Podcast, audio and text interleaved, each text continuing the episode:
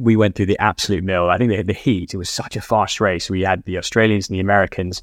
I think they were both maybe under 5:20. We were third with like a 5:20 and a bit or something like that. But then we were kind of faced with the repechage of death. The repechage was really early. So we kind of got up and we're kind of running down the track. It's like dark. It kind of felt like you were, you know, on the way to like steal something. There was this kind of tension. Jürgen gave us this like epic get this done kind of speech. And we went off the start and we just didn't look back.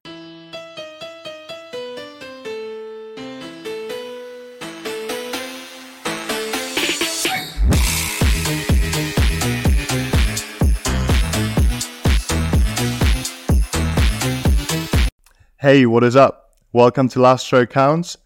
If you like to listen to some fantastic stories of what it's like to row at the top level and also coach and cox athletes, you're going to love this episode. Please welcome Henry Fieldman to the podcast. Hi guys, thanks so much for having me. Thanks for coming on, man. It's another one. Like obviously we've rowed together before, so it was an easy pick. But it's really good to get you on and awesome to hear that you've heard a few of them as well. So, it's really good. I guess I'll start by just kind of introducing what you've done. So, at junior level, it was Coop and then 3 under 23 World Championships with 2 bronze medals. One of them with me. Yeah. That's right, yeah. That was it, yeah. 6 senior World Championships, 2 golds, 1 silver, 2 bronzes. Coastal rowing champion, Cambridge Blue. From this year, double European medalist in one day. And then, obviously, to top it off, Tokyo Olympics bronze medal in the men's 8. So, a hell of a list to go down with. I think probably we should start with Europeans this year and how that went down. Oh, yeah. It was a crazy, crazy few days. This year, I was selected to coach the women's 8. So, I was... gearing up for that. We were kind of building in, everything was kind of as you'd expect, I guess. And I was rooming with the men's 8 cox, Harry Brightmore, and really unfortunately he got COVID while we're out there. And I came back to my room in 2 days before the finals, and he went off for a shower, and then could just came out and said, Henry, I've got a problem, I'm going to need your help. And shot out onto the balcony and told me he'd got this this positive test. Yeah. And so I kind of immediately masked up, and then suddenly my phone's going crazy, and the men were meant to be going for an outing right then. I kind of just got back. I was thinking, I'm going to have a nice little chilled afternoon, and suddenly Steve Trapmore, the coach of the men's 8, calls me and says, kind of need you to come down now. So shot down, did a training session with them, and then by the time we got off, got the news that Harry was going to be out for the weekend. So I'd have to do both, and they'd kind of already spoken to the women's coaches as well, and they'd run it past the women's 8, and they were kind of fine with it, and we kind of could work it out, so it would be fine. And luckily the finals were on different days, so it kind of made it pretty easy. Normally they're quite close together. Yeah. Men's 8 final was on Saturday, women's was on Sunday. So thinking back, probably, I think that, yeah, on the day on Saturday, I went out with the men for a pre-row, came back in, did a training session with the women, came back in, rigged up, like got the 8 sorted out, braced the final of the men's 8, came back off, then did a training session with the women. It was just kind of relentless, but it kind of meant that I had this really unique experience and opportunity to do those 2 races back to back. And the men's one was really like a crazy race. Mm. That crew is seriously good, and it, like, great to kind of jump in, and like they've done some amazing work since I was last in it, and it like it was really firing. I think like it's always going to be challenging for them because you've got like the brain of the boat that's kind of conducting the orchestra is suddenly gone, and then they've got to adapt to me, and I've got to adapt to them, and so credit to them for kind of coming through and winning that race. That was a lot of pressure from the Dutch and the Romanians. I think the margin at the end was 0.05 seconds. So it was like a crazy race, but really like happy and proud as well to kind of mesh with them and come away with a good result. Yeah. Awesome for the team, like you say, for everyone to work together, for people to be happy. And like, you know, it's not ideal preparation, but for the women's team to be like, yeah, cool, let's make it happen. And like, probably also like you couldn't have a better way for it to go wrong. Obviously, you've been involved in the men's team already. Like, I guess Tom, was it Ford? Yeah, Tom Ford was your stroke man. He was stroking it as well anyway, wasn't he? Yeah, so kind of like him and James are kind of, it's a familiar sign. Yeah. Yeah, it was a cool thing to do. And I guess, like, I mean, I can't say it was a cool thing to do without saying, like, my heart goes out to Harry, who was like ill on the plane going home at the time, and he made a full recovery. Yeah. Back in the fight now. Yeah. I'm sure Harry was definitely happy that you were his replacement. If in that case, like, you guys were obviously like roommates, so it must have been at least comforting for him to know that like he can leave his aid in safe hands. I just want to know about the race, because obviously the margin was so tight. Did you go into that race expecting to win, or when did you ever have like moments of doubt? Or yeah, I mean, there's been so many races since then, so I kind of cast my mind back, and I think I remember we went off the blocks, and it was quite a good start. And through the transition, I think we started to move away, but we like the lake was quite a lot of like lateral in the water, and we were kind of like doing this a bit, and it sort of felt like we hadn't quite hit the rhythm that I've seen them do in some of their other races and some of their training, where they kind of just look so long and efficient. We hadn't quite managed to bring that out. Mm-hmm. And you know how it is when you're in a boat for a while, you have these like buzzwords which mean whatever it means. And so I think, again, that probably having the last minute change of coach probably made that moment a bit tricky, but we got into an okay rhythm and started moving out a little bit, but not in a way that kind of could really dominate the race. And the Dutch and the Romanians were like right there and applying pressure, and we just kind of, I think as we sort of started to respond to that, and I was calling for a little bit more, it just started to bring the rhythm together a bit more as well. So we started to probably find our best stuff as we were kind of charging towards the line. And I mean, it was actually crazy. We actually got rowed through by the Romanians and then rowed through them again to the line. So it was crazy. I mean, we kind of, I was pretty sure we'd won at the end, but I looked over and the Romanians were celebrating like really hard, and I thought, I better just wait for confirmation here before I kind of say what I think happened. That's awesome. I guess confidence as well for that aid to be like you said, hey, we lost our brain, and like fantastic sub, but like also like even when shit goes wrong, like we've spoke a bit at coaching, like generally when I was coaching, I sort of always coming into events would sit my team down and be like, listen, something's going to go wrong. Like if we all sit here and expect perfection, we're going to panic because something will go wrong. And like as soon as you start preparing, and when that thing does happen, you can be quite calm, be like, here it is, here it is. Like we knew it was coming, we knew this thing's going to go wrong. But that's all about like performing at the top level. It's like not necessarily performing in perfect conditions. Like you said, sometimes the water's a bit washy and things like that. So especially in that style. I mean, I was watching that race, and towards the finish, like, you know, as I heard the commentators, you know, like really start to like get emotional about it all, and then saw that the margin was so close. Like, I had a tear in my eye. I must say, it was a very, very good race to spectate. That finish in the men's eight is looking like unbelievable. Like just recently in Lucerne, like watching them like slide, take chunks like per stroke out of Australia. But yeah. Anyway, we'll move back into that. Let's rewind a little bit now then and get into how you got into coxing in the first place. Oh, let's see. I was very fortunate as a young guy. I basically, well, my where my parents had me, they weren't sure where they were going to live, and my aunt basically said, you can live in my house and I'll move in with my dad's mum. So they moved in together and basically gave us their place, which happened to be in Barnes. So like amazing part of London and really near the river. And so I kind of like always like was aware of rowing, because you're kind of crossing the bridge in your little pushchair as a little man, and then like as you're kind of growing up, you're kind of aware of all these crews. And I remember being always quite excited when the boat race crews were kind of having it on, because I remember Oxford especially. I'm not that excited about Oxford now.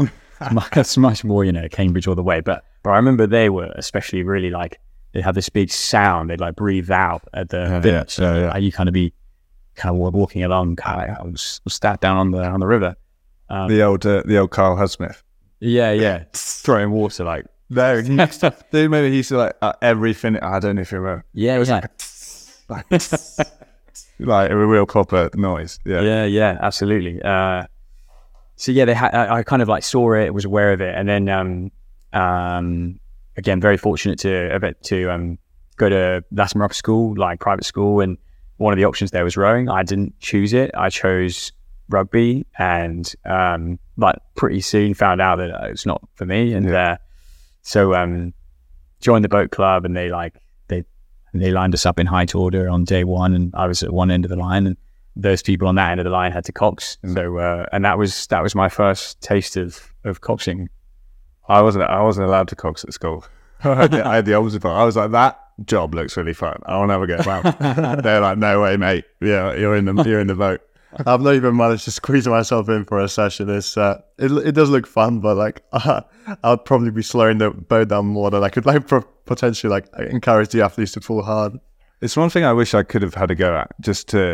I feel like I obviously have an understanding of how difficult it is, having spent enough time rowing. But speaking to people who have rowed a bit and then do go coxing, like when you see someone come out and they're like, "Oh my god, like that is not what I thought it was."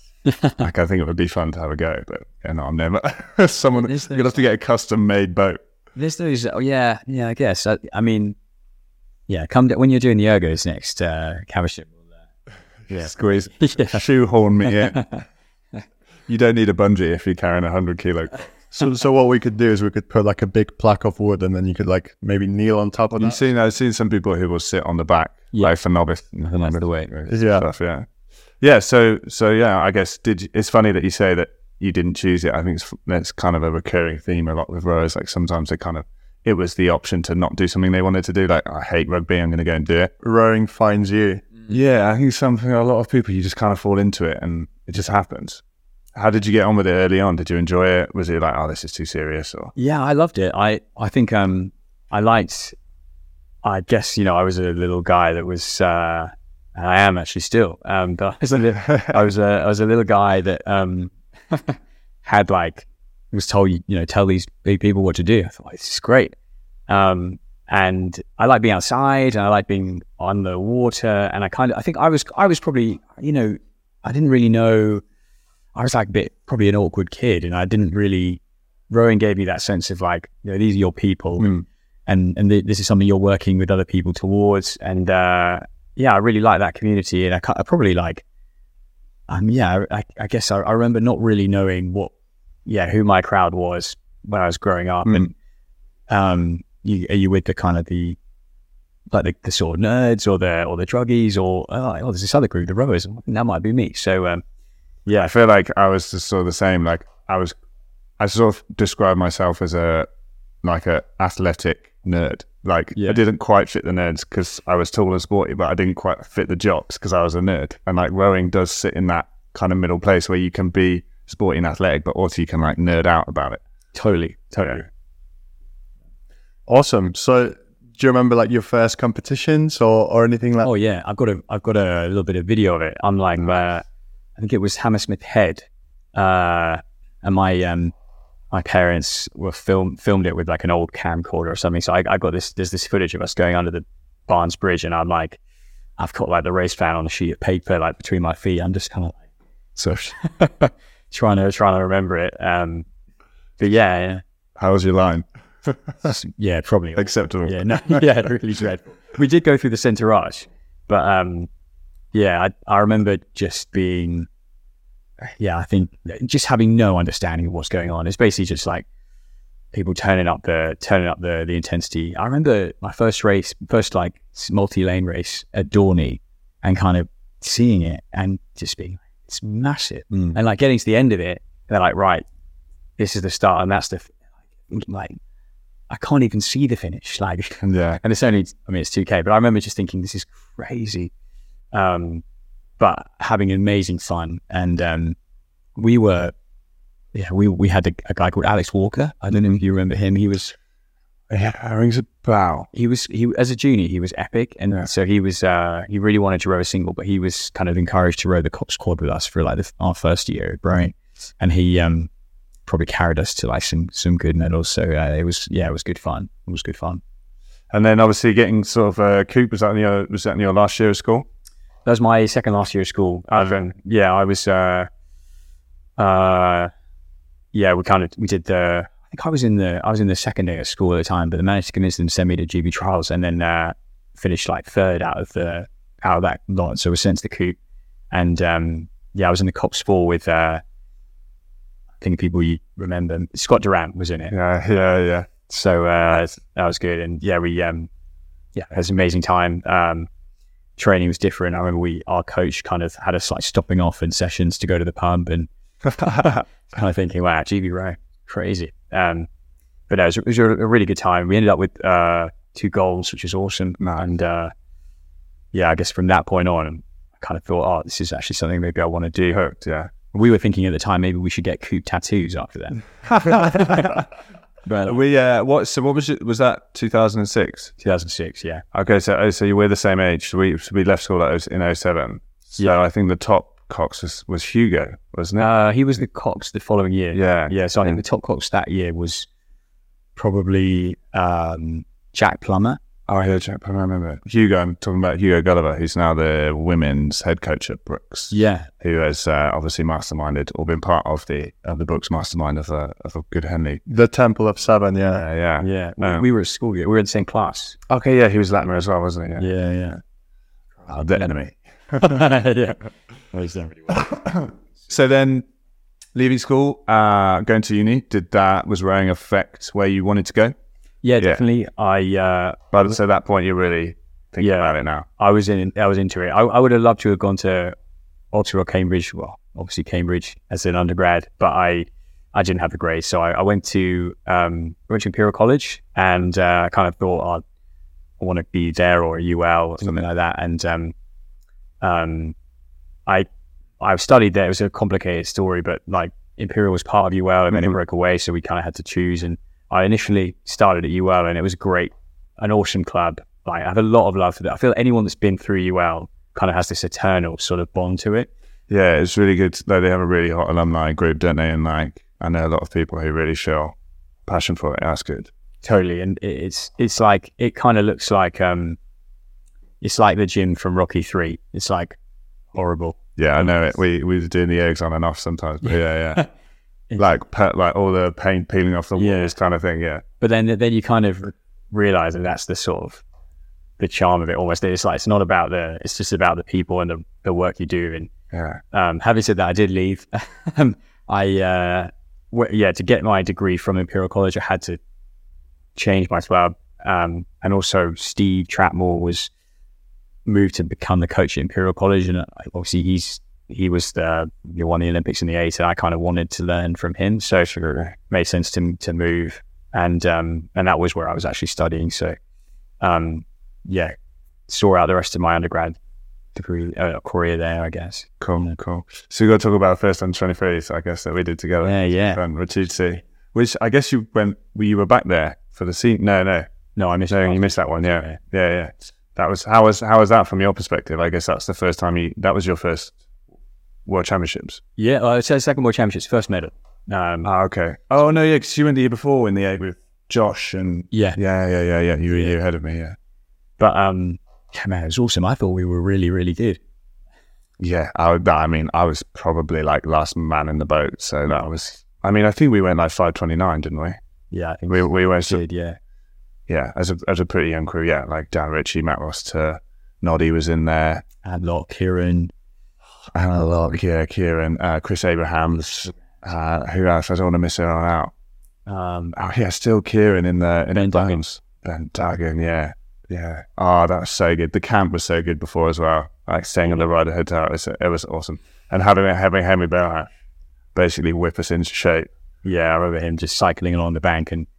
Kind of like everyone in the boat could row pretty well, so he was just sort of filling the niche that was left and was just screaming, "Pain is good!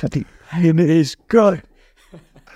I remember feeling like, you know, people like Noddy and Dan had already been involved in the senior team. So, like, I remember, I can't remember where I sat. I think I was washing my blade out a little bit on, like, Noddy, and Noddy was, like, not happy about it. But, like, Dan's in the middle of the list. I was like, somebody's going to fucking kick. Dan was like, calm down, Noddy, to calm down. And then I'm, like, freaking out. Like, because also I remember the last, before we went out to Worlds, the last speed test we did like a 2K flat out. And like 10 strokes to go, I caught like a bow stopper, like nearly a bow stopper. And I was like, I'm going to absolutely fuck this up. Such high level of nerves for that regatta. But yeah, no, I thought we had, I mean, that was an awesome one. I still love the video. I don't know if I can find it anymore, but you chopped up a little video and put your mic up to it. Like, yeah, that was awesome. Yeah, I thought that was a really good crew. I remember us just being able to do any drill we wanted, just like with no trouble. Yeah. It was really fun to be. And I think it was the first time in a while that a GB under 23A had, like, sure, we got bronze, but for a while we were in front. Mm. And it was like the first time in like a number of years where that happened. And I kind of, that was like after the heat bar shuts down, I was like, not fucking good enough. And he was like, when you go out for that final, you're gonna fucking go. And we did. Yeah. I think when we hit the front, I think him describing it to me, we hit the front at like the 1K or something. And him describing him like on the bike. It's working. You can imagine him trying to. Who we were talking to before is the politics on the bikes along the back is quite funny. Like, oh yeah, Andy Nee Robinson. Yeah, he was saying like Jürgen, like it didn't matter like where his crew was, he would also like force his way to the front and just like try and like mentally get in the heads of the other coaches. Just be 5 steps ahead of everyone else, and then like he's not going to get told off by anyone. Yeah, cool. So yeah, I mean, like 3 under 23s, 2 medals and stuff. Obviously, at that point, still at uni, still doing that kind of thing. So then post uni, obviously, you sort of made the decision you wanted to go for it and go for senior stuff. Yeah, I think I finished uni, and then I was kind of invited into the team ish. Like I was invited to like watch the team training or something. It was kind of like a funny wording, like. And I kind of thought, this is, I want to have a shot. Mm. And at the time, Phelan Hill was the coach. Yeah. And so we just finished, this is kind of 2012. So they've just finished the Olympics, they got the bronze. And I kind of thought, I've got probably not a great chance with them, the way things were. So I need to get a result. I need to find some pressure and get a result. So I kind of elected to not come in then and go spend a year at Cambridge doing an infill and doing the boat race, and then kind of hoping that I'd get like I'd learn a lot and kind of show what I can do. Mm. So I did that, and then following that, came into the team. It's difficult as a courser. There's only one seat, and if it's currently filled by someone who's been to Olympics, it's also going to be super hard to turn that over. But having said that, then 2017, no, was it? When did you do the Cox pair? So did the Cox pair in 2014. So came in 2014, and then ran the Cox pair 14, 15, 16, and I was occasionally given a go in the 8, just to keep feeling, you know, honest. Yeah, it was just, I think Phelan was always, I think, you know, he's an absolute class coach, and that is the results show that. But I think Jürgen every now and then wanted to maybe give me a chance to like develop a bit, and then for sure it's important. Like yeah, competition is key to success. Like no one, we sort of spoke this before. No one's ever broken a world record with no other crew chasing them. You know, like you have to have that reason there to push. Mm. So how's a Cox pair then? Because obviously going from having done rapid 8s, yeah, it was awesome to be honest. Like I've never done one. Oh man, we should do one. Like, yeah, it's so good. Like. I think I remember we sort of tested one with Scott and Alan Sinclair with the Cox pair in 2014, and we put it out for the first time I remember, and we were doing some pieces with Adam Freeman Pask in the single next to us, and I remember we did one, and I'm like, guys, how was it? And because I'm in the front, and I really had a sense of them breathing, like more than in the 8. You could really hear them. Like you're really close to them.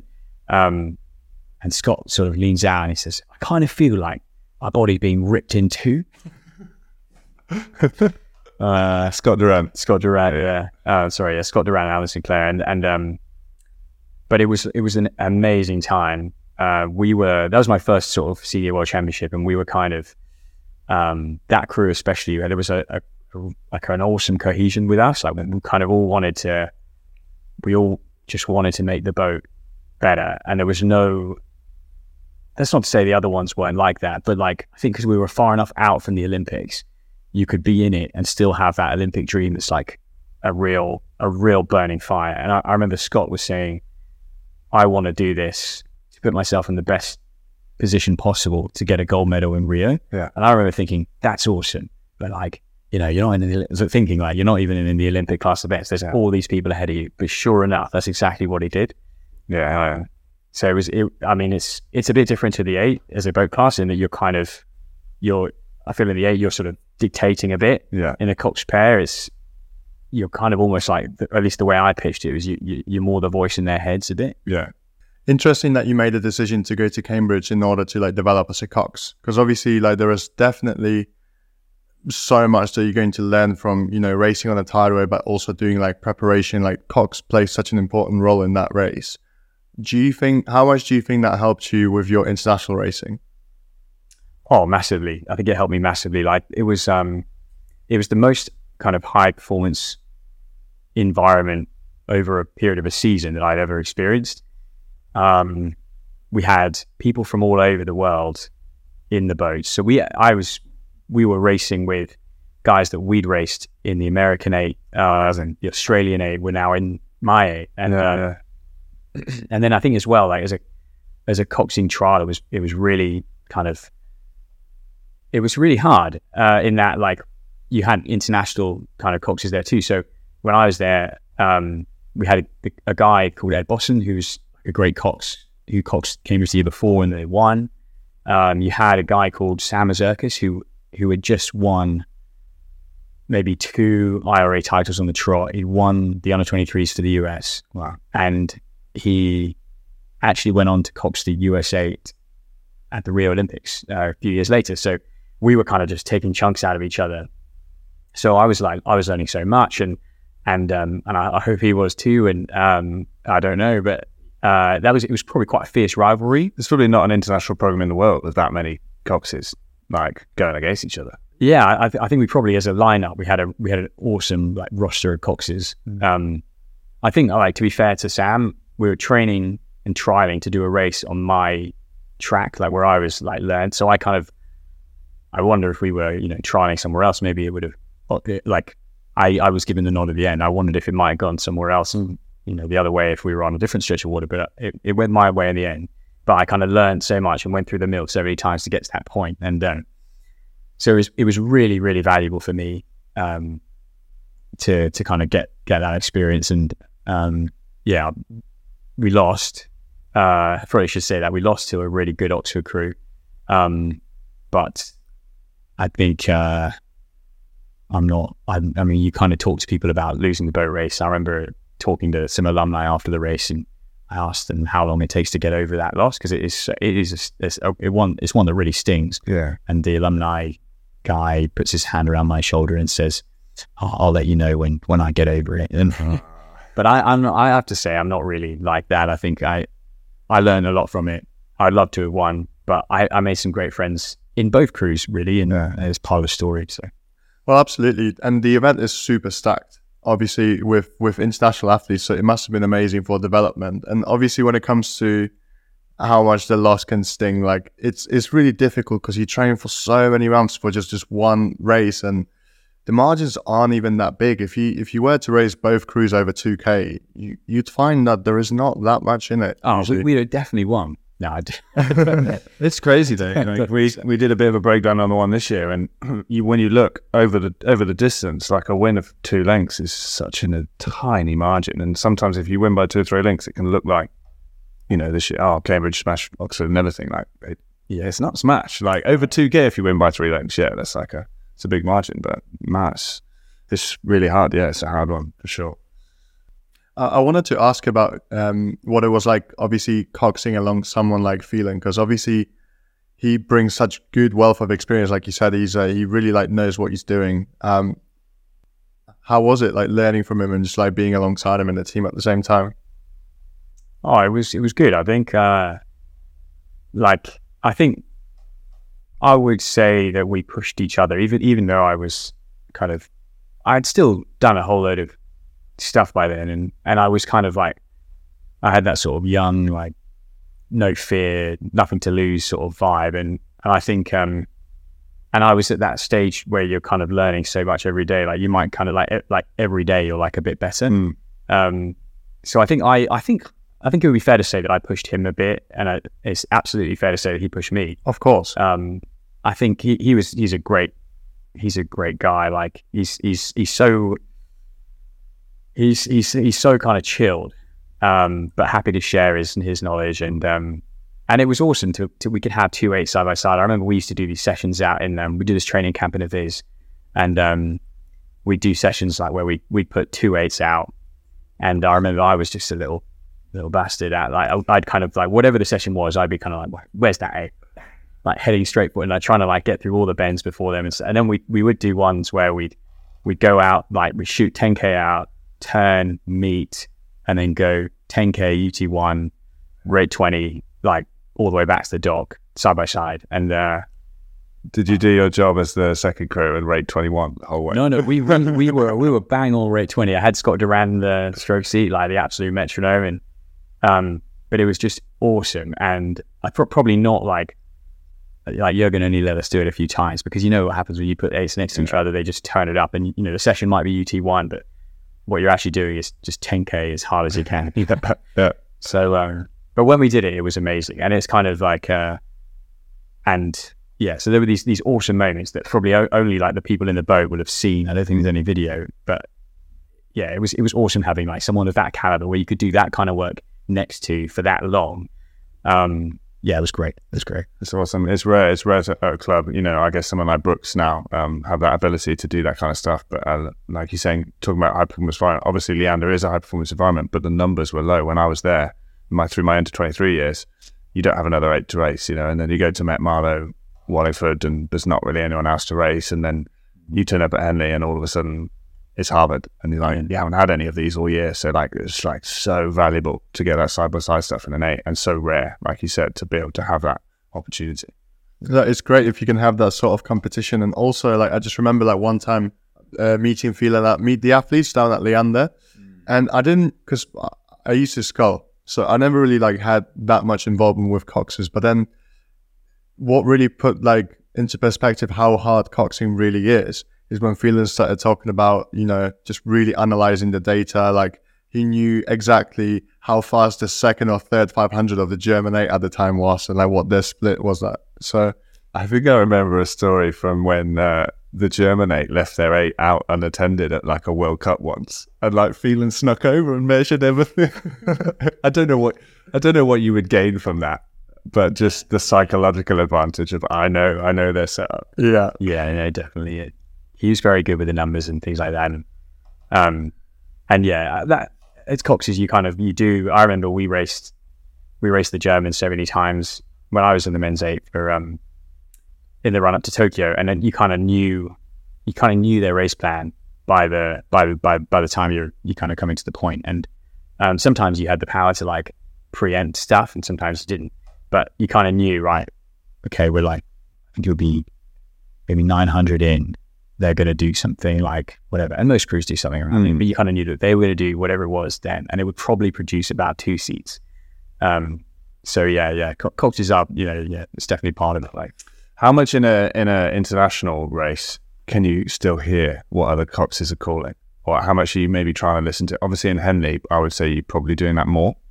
Yeah, you can hear, I think it's hard to hear all the calls and stuff, but you can definitely hear the tone of things. And I like some of the races more recently listening back, and I've been interested to hear, you do those exhibition races or those preliminary races more in the women's 8 now, because haven't had more than 6 entries in the last few races. So you're interested to hear, how hard are these other crews going? I can listen back to my tape and hear how the intensity of the calls the other coaches. And you kind of have a little bit of that on the run as well. So you could hear a bit. I'd struggle to hear like specific calls and tactics. Yeah. I mean, sometimes it's going to be in a different language as well. Yeah, that's tough. Absolutely. So like, how good your Romanian? With whatever point in the race they're going. Yeah. So obviously, like, if you, by the time you come to do World Championships, you would have probably done a circuit of a World Cup 1, World Cup 2, World Cup 3, potentially Europeans. So you can kind of, like you said, measure like who's going to make what move at what position in the race. So then it kind of becomes like a game of chess almost, because you know how fast your horse is in the race. And how do you then try? Do you then try and play any mind games, or like how often does it come to a position where you have to like change the race plan in order to alter the outcome of the race? Because obviously, if you know that you're going at a certain speed, you can probably kind of understand the potential of what you can get out of the crew. I was wondering like how that plays out. Yeah, I mean, I think with other people, and I swear, like if there are any coaches listening and they're kind of wondering about learning a crew's race plan or an opposition crew's race plan through the year, they'll always be developing as well. So it obviously, it absolutely could change as yours would too.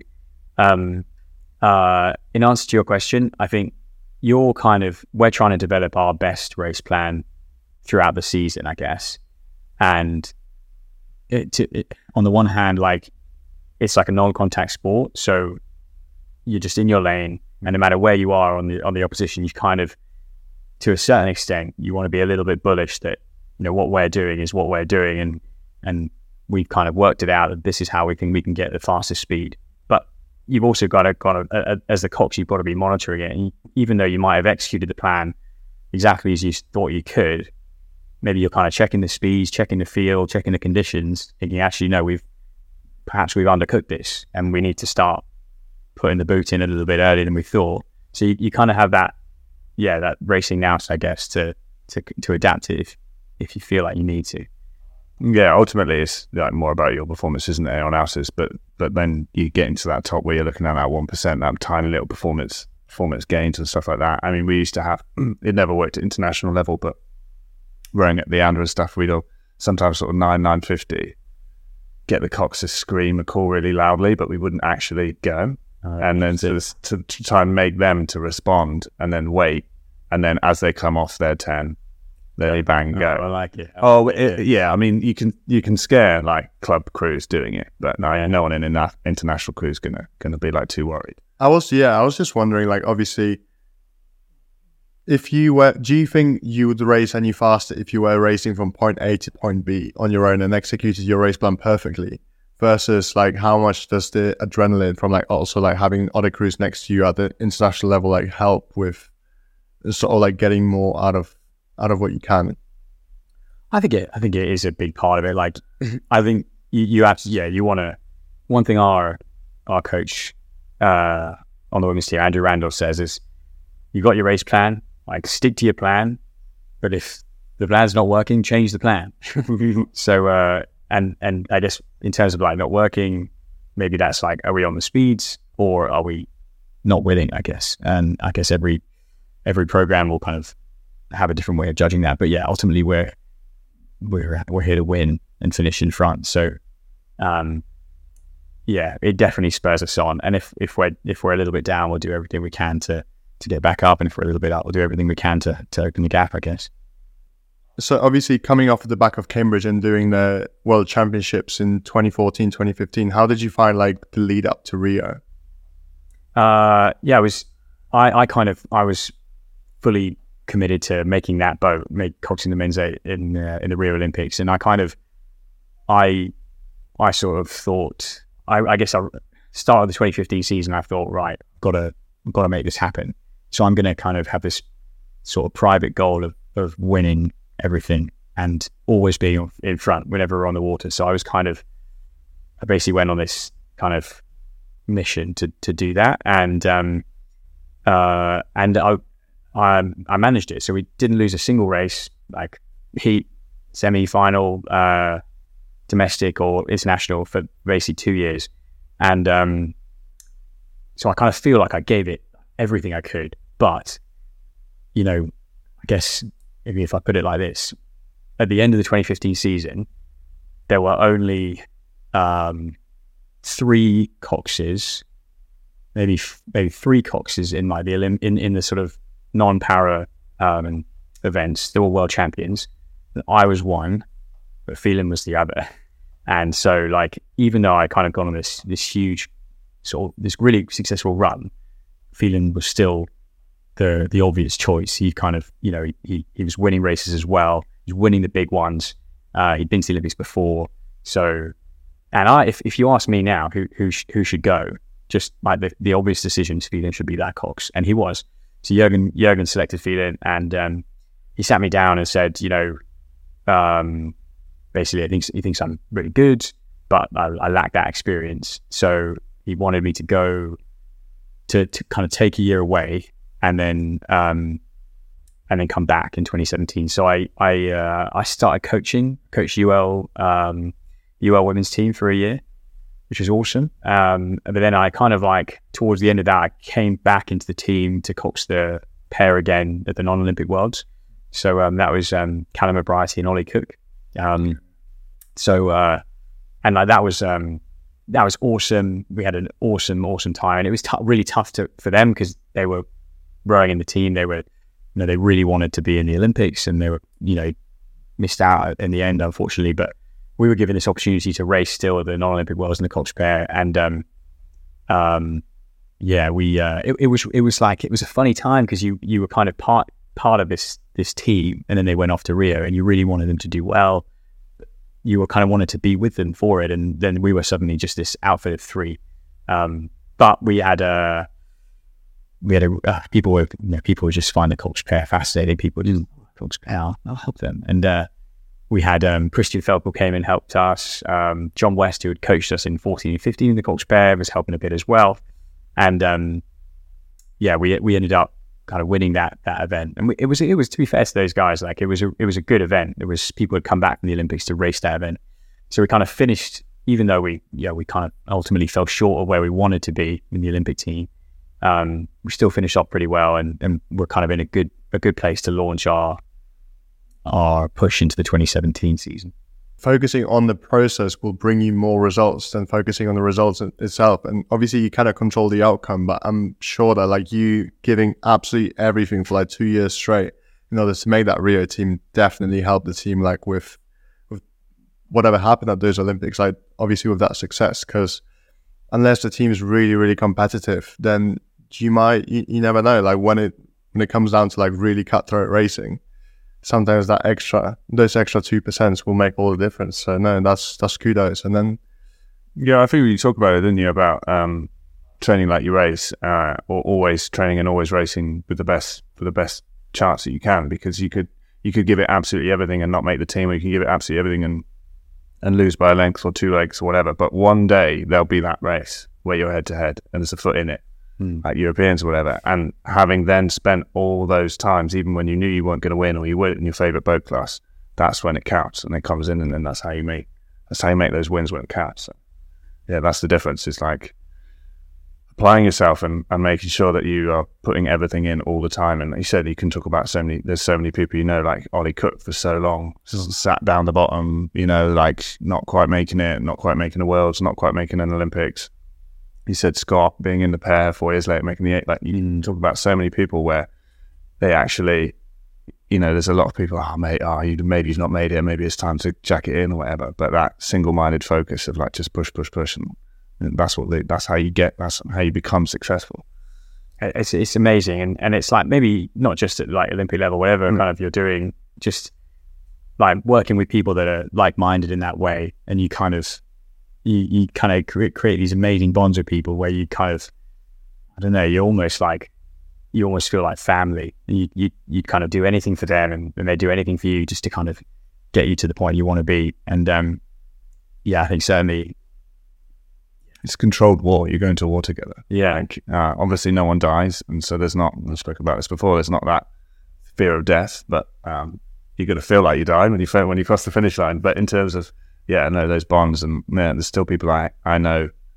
Like I met up with Dave Bauer, Henley qualifiers, and I hadn't seen him for years, you know. But like it was like yesterday that we were running together. And even like with you, you know, I probably haven't seen you for a while, but it's just like straight back into the memories. Like it's a bond that's difficult to get elsewhere. And I think also, like, in rowing specifically as that sport, it's amplified because of the format of the crew. Like, you are a team, but you are like one thing, and you have to become one thing incredibly well together. You don't have necessarily different jobs. You all have the one same job, same focus. And so I think that's why it kind of like forces that feeling a bit more maybe than other sports. Mm. Yeah, I think that's right. And it's kind of, I mean, it's funny. I had this conversation with, do you remember Anglofonia Rodriguez, the Cuban scholar, that passed away recently? Yeah. We had a conversation once, and he didn't speak any English. At least, I don't think he did. Not much. He was, so we were speaking through a translator, and he was asking why, how much we get if we win a medal, how much money we get, and I was saying no, we get nothing. Yeah. And I was watching the translator pass this message on to him. He's sort of, his completely kind of unflappable exterior suddenly kind of surprised at this kind of revelation. And I think that's kind of, because we're all in it, not for the money, but like, because we love it, and we love this pursuit of whatever goal it might be. And perhaps if there was loads of money in it, it might be different. I don't know. We'll never know. Yeah. But I think there is that sort of like that shared kind of love of what we're doing, which brings us together in like a special way, which I really enjoy. It's just, I mean, I'm sure we haven't been involved in other sports. I'm sure there's other sports where people feel the same way about it. But like we've talked before about rowing, it just, you don't just have one foot in. You know, it becomes your world. Mm-hmm. I think some people say, oh, rowers, like all they think about is rowing. And it's like, yeah, because to row at a high level, that's all you can do. That your entire life does become rowing. It is your world. It is everything that you have to eat, sleep, drink, breathe, like just everything, you know. I think potentially because it's also the pursuit of the goal that is not money driven is what actually makes it more fun, because it's not motivated by like financial situation. You just want to win. You don't care about anything else but that medal, but that win, but that team selection. So that's, yeah, there's a great interview with Ayrton Senna. Have you seen when he's asked what his favorite time was in racing? It's like back in Brazil in the go-karts, because it was real racing. Yeah, and it was for nothing other than the glory of winning. And I can sympathize a little bit in terms of, for a long time we all wanted to earn money to do this, and like it, because it allows you to keep doing it. But also I look back at my career and be like, that's also kind of when money got involved. That's the time you're like, oh shit, this is my job now. Mm. Like, you know, my first couple of years at Leander, I'm 19, like there's nothing else to do. I don't give a shit. Like I'm just all in, invested, like. And then you get a bit older and like, I need to make this happen now. I need to earn something in order to be able to keep doing it, in order to justify to myself that I should be here. So like, yeah, that purity of just doing it for the sake of doing it is, I think, can be like overlooked. Mm. Absolutely. So interesting that you've been asked by Jürgen to sort of like take a year out, and then you took a step towards coaching. How was that for you? Do you think that like affected your coaching in any way? Yeah, I think it's very positive to like step outside and kind of see, just see the sport from a different angle. And I ended up actually kind of doing a bit of coxing and coaching. So people would come down for a session. The cox, had a lecture that overran. So then I'd take them out, and then the next day I'd be in the launch again. So you kind of could see the things you're working on and feel them, and then kind of draw like kind of correlations and stuff. And so I think it was really good, and also it's awesome working with like students, because I mean it's exactly the same. They're just there because for the love of it. Yeah. And so I think it was really positive for me. Obviously, I probably through the whole time I was sort of wishing I was maybe in the Olympic team, but no, it was really, really special. And like that the people that the kind of live in that boathouse or like move through the boathouse, there's so much passion there that it just rubs off on you a little bit, and you then take that into the next thing. So that was a great time. I guess like you've got two options when you don't quite achieve what you want, or you don't quite get the position where you were. There's some people that are like, oh, sod it, I'm like whatever, I'm over it, or you like put your hand in the fire and it's like right, I'm going to turn it up, or I'm going to do something about it. I think like again, that's probably for me like a sign of a like a good athlete or champion or whatever, is that when you get those setbacks, because everyone does, you've got to use that to stoke the fire. And like for you, like finding other ways, like trying to improve in different ways. We spoke with Ben Lewis. You can't make something 100% better, but you can make 100 things 1% better. So just trying to like up that almost as in a competition way with yourself. Would you say, like, internally, obviously you said like it's struggle, it's hard in 2016 to see that crew with you, without you, or, you know, I see that team not doing, like, how would you say, or how would you give people advice in terms of when you didn't quite get where you want to be? I mean, I think it was a really hard, like, it was, I wanted them to do well without me. I would say that, but it was kind of, you also want to, but, you know, it's a kind of funny one, but, I would say, you know, I think it's hard. I think I just say take some time and like this, you hardly have any time to yourself these days. It's always like a phone ringing or something, but, or you just have this compulsion to look at a screen. But I think probably just take some time and kind of think it through. I think, for us, like, I was sure that I wasn't going to give up at that point. So I could just, you know, feel as good as I, you know, feel good for that crew and, you know, be excited about pushing to the next thing.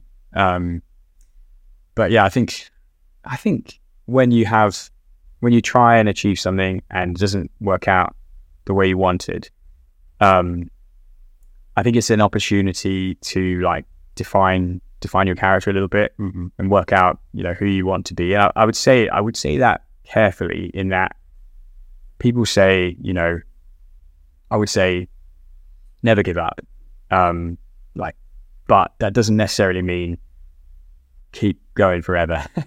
I say, like, you know, perhaps, you know, whatever one might be doing, you know, there might be a situation where doing it that way at that time isn't a good idea, but your pursuit of excellence or your pursuit of wanting to achieve something great, like, you know, never give up on those things.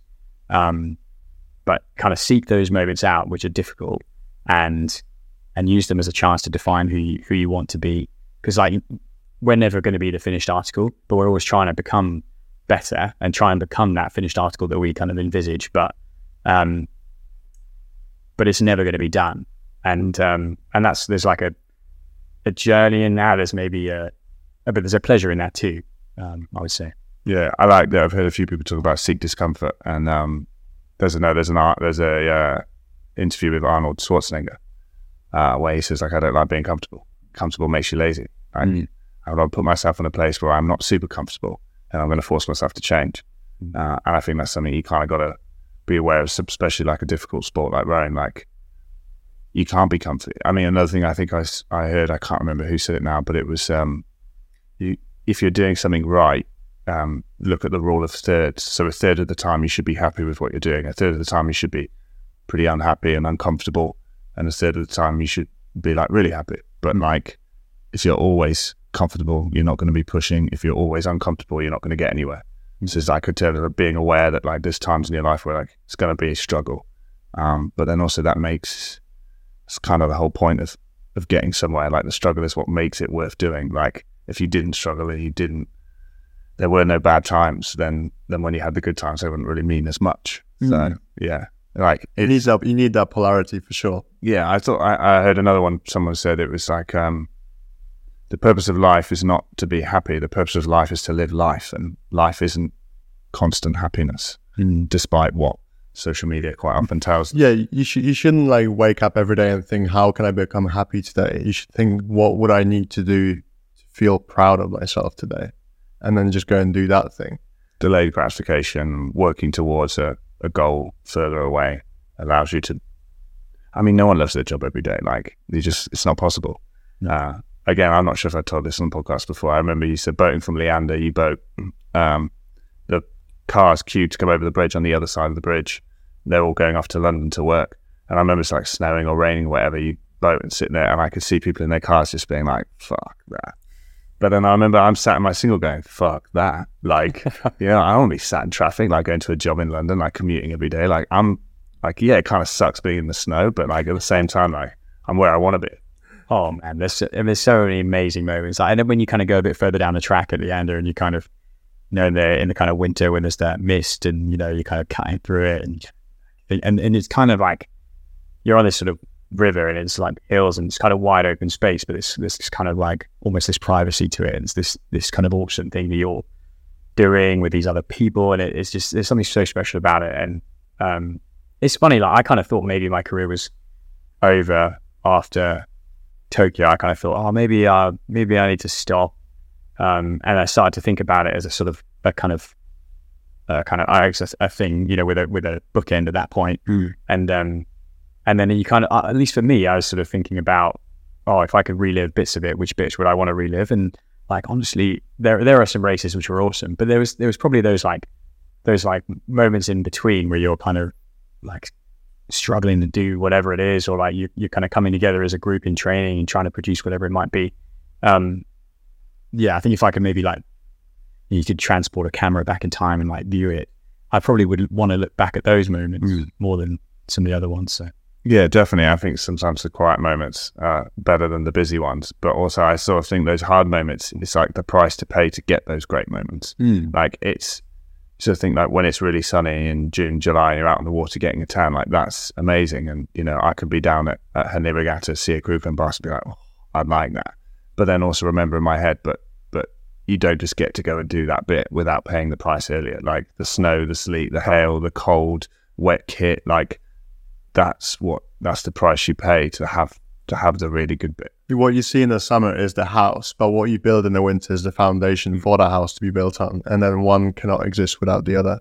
Totally. I mean, it makes me think of this weekend just gone, a really good result in the women's eight, and Annie Camelord is stroking it, and the camera's sort of on her quite a bit, and she's, you know, she's doing a good job, like, you know, really nice stretch out, like long strokes and all these things.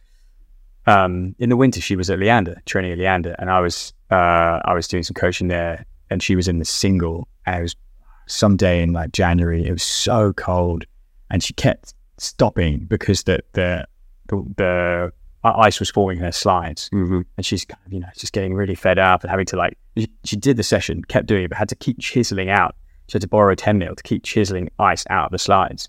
It's like a really tough day, but then, you know, it's sort of, it's part of this awesome story, this awesome kind of this position she's in now, where she's kind of going really well, and yeah, it's great to see. That's amazing. All right, so I want to hear, obviously coming off the back of your World Championship with Cox Fair in 2016, how was the lead up to Tokyo? What changed in the team, and how did you approach like coming up to that to the Tokyo Olympics, being in the top spot? Absolutely, top dog. Yeah. Yeah, so it was quite a different time for British rowing. We had because the team was so successful in 2016, a lot of people retired, and so we're getting a lot of new people in from kind of top end university programs, but without that kind of international experience. So in 2017, we were faced with a bit of a rebuilding year.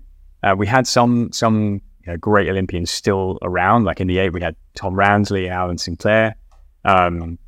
I think in the Cox's Four, we had Will Satch and Mohamed Fahy, of course. I hope I've not forgotten anyone else from that 2016 team, but we weren't anywhere near as good as the year before. We finished up, we got a few medals that year. We finished up 7th in the eight. It's pretty terrible.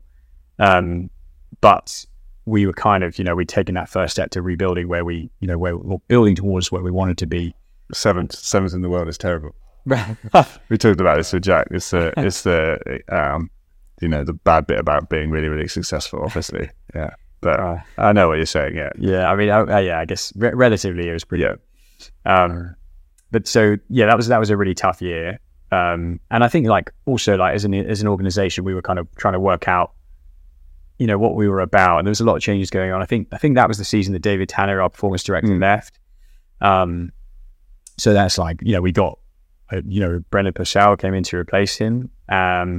But, you know, with any change, there's a bit of turbulence. So there was just, yeah, things were kind of moving around us. But 2018, we kind of kicked on in a much better way. Jürgen had decided he was going to coach the eight. So that's the kind of the first time I was coached kind of solely by Jürgen, which was pretty awesome.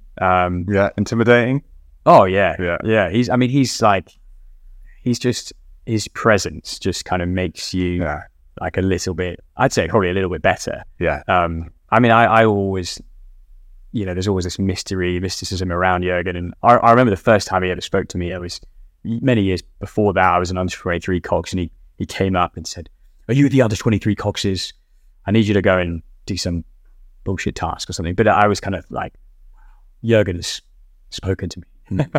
But so now he was our coach, and I guess the results started to come a little bit better, and we had a much clearer idea of what we wanted to do. And Jürgen's very clear about how he wants to row the eight. Like his coaching is so simple, and so effective.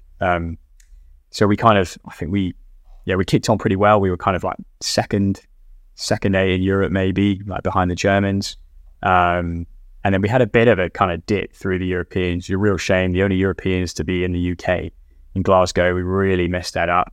I think we had a bit of illness in the boat, to be fair, but then we kind of came back a bit stronger towards the end, and finished up with a bronze medal with the World Champs. And we went through the absolute mill. I think they had the heat. It was such a fast race. We had the Australians and the Americans. I think they were both maybe under 5:20. We were third with like a 5:20 and a bit or something like that. Wow. And but then we were kind of faced with the repechage of death, where you got to come top. I think you had to come top two. No, you had to come top one, I think, to maybe it was top two. But anyway, we I remember it was such a, if you ever get James Rudkin on here, ask him about this race, because he absolutely loves it. Yeah. The repechage was really early, so we had to, like, the hotel was at the sort of the finish of the start. No, yeah, the hotel was by the start of this lake. So we kind of got up and we're kind of running down the track. It's like dark. It kind of felt like you were, on the way to like steal something. Not that I'd ever know what that's like, but it kind of it was something kind of very unique about that like race. And there was this kind of tension. Jürgen gave us this like epic kind of like basically get this done kind of speech.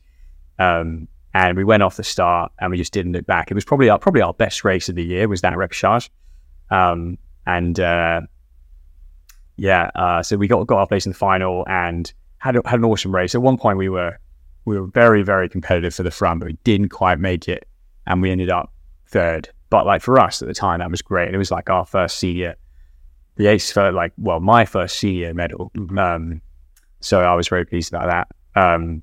It just kind of felt like, right, we're back on track now. We're seventh. You needed to be top five to qualify, and now we're third. So we're back on track. Here we go. So, I mean, that's absolutely awesome to hear that even with, a new and up-and-coming squad, you still managed to get a bronze medal at World Championship, which is obviously great.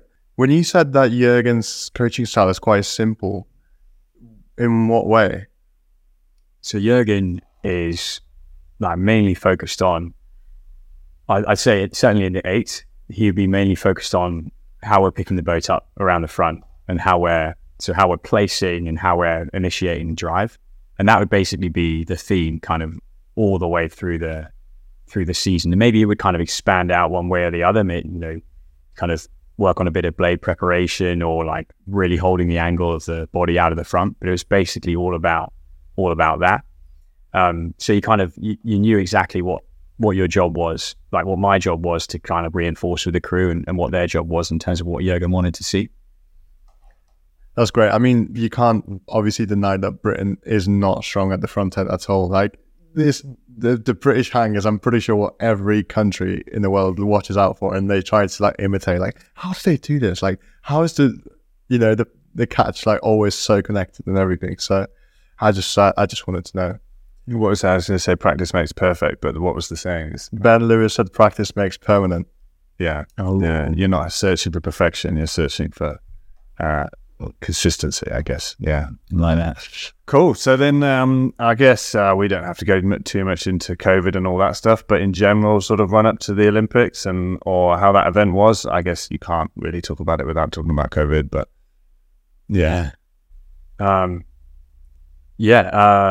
I guess, of course we kind of had a 2019 similar sort of season came third at the Worlds at the end, and then we started to win a few races. Mm. And then coming into 2020, we had a pretty good winter, and then there's this kind of news about this pandemic thing, and we kind of had this really dramatic like end to training together, where we were like, I think rules had just come out saying you couldn't be inside together.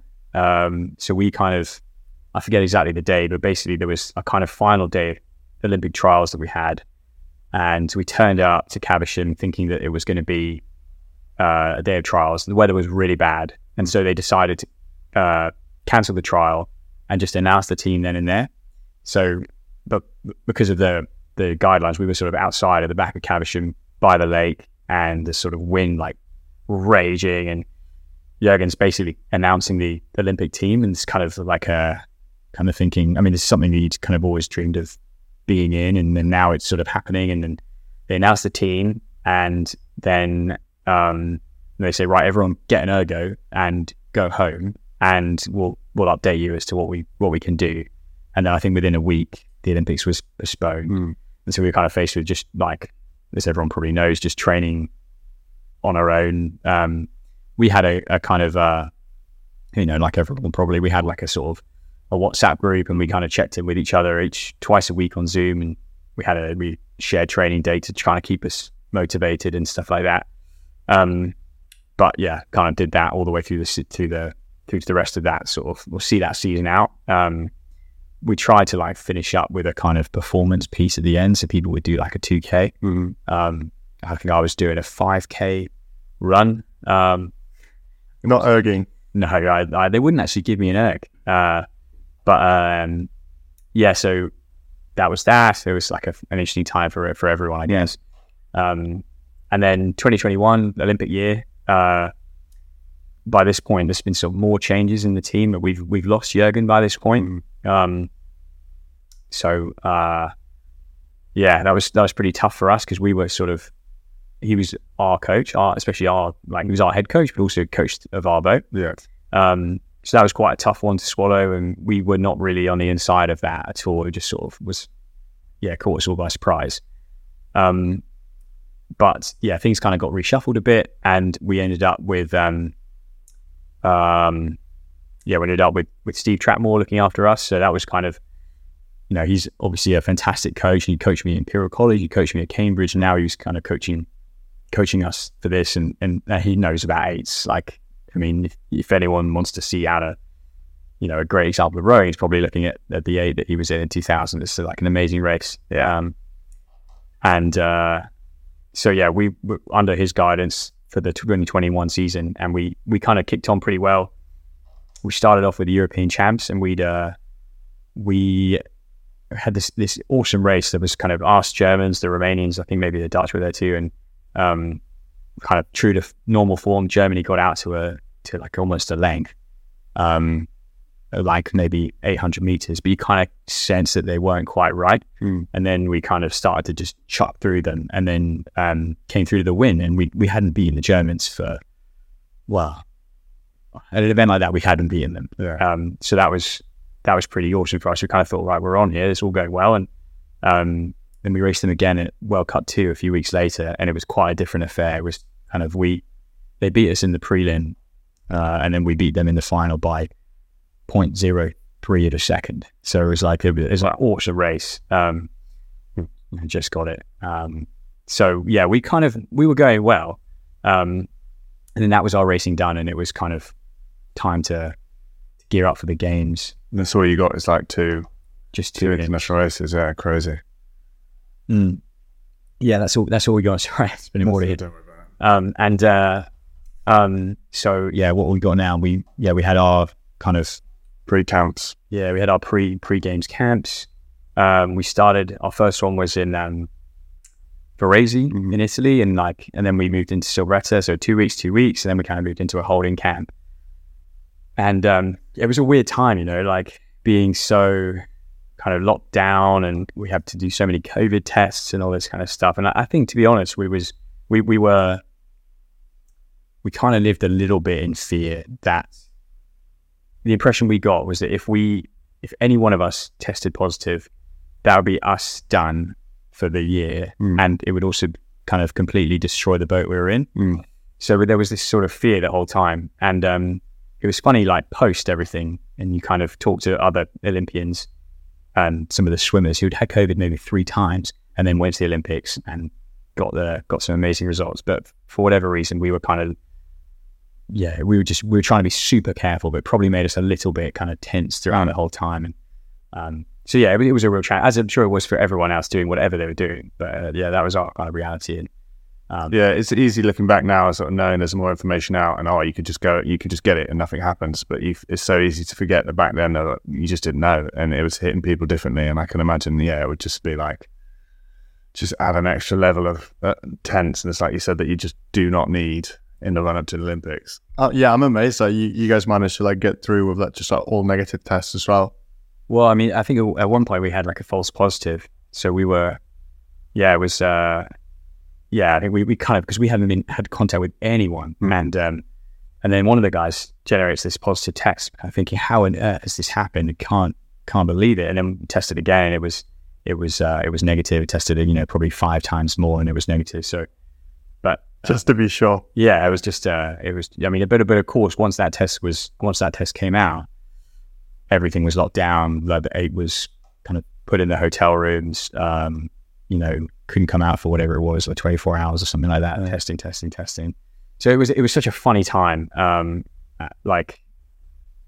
think, yeah, we were really lucky to be able to do what we wanted to do, and that the games was actually happening, and that we were allowed to train together. But it was also challenging as well. Yeah, it made that entire Olympiad like much, much longer, because obviously they were a year delayed, but they also, I think they were a month ahead of schedule, but a year delayed. So going into Tokyo, how was that? Like, what was the vibe like with the crew? Did you go there with attitude that you're going to win, or that you're going to medal, or? Yeah, I think we actually were the top seed going in, after, I guess, the season we'd had. So we were feeling pretty good. I think we did, perhaps. Think when we actually, well, we sort of, I guess the way we were running things was we got out to Tokyo, and then we had to, because of the various restrictions, we couldn't move into the village, and we couldn't move into the competition venue when we would perhaps like to. So we ended up having to do a lot of stuff on the ergo for like a week leading up until when we could actually get the boat out and stuff. So I think we felt pretty good, but perhaps looking back, if we could possibly have got out on the water a little bit more, a little bit earlier, we might have been in better stead. But as it was, we kind of like, we kind of treated or hit that camp as best we could.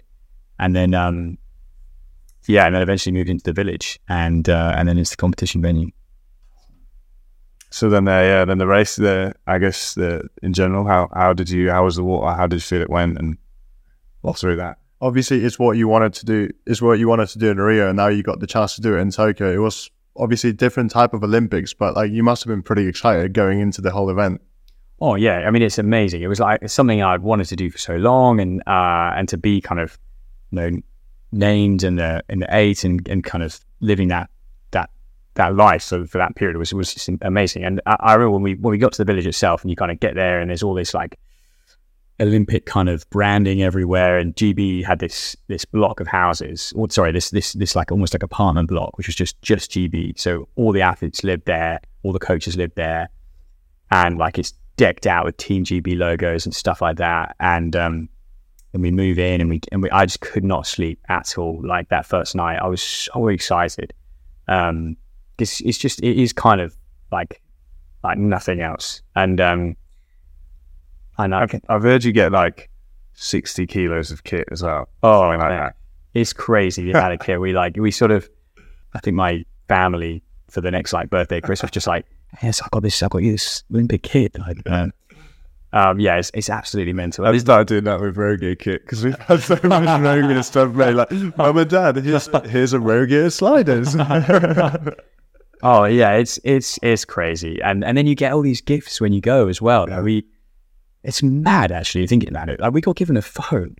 Really? There's like a Samsung phone with the Olympic like logo on it that every athlete got given. Amazing. It's crazy. And it's not just the regular edition, it's like a specific one for just the Olympians. Yeah, it's absolutely nuts. And I was just so excited, just like I remember my particular route kind of looked out onto Tokyo Bay, and you had the Rainbow Bridge. It was just and I would kind of try and go for like little walks or runs in the evening just to keep the gold, you know, keep the belly under control, and you're kind of running around, and you know, you've kind of got this whole like story of like, I guess, trying to do something really well, going through the ups and downs to get there, and then you're there, and there's all these other people who have got all of their own sort of stories to get them there, and you're kind of thinking, I'd love to know, but you can possibly, there's so many of them, and you sort of, I was like running around this bit of the village, and you're kind of running past boxers who were sparring, and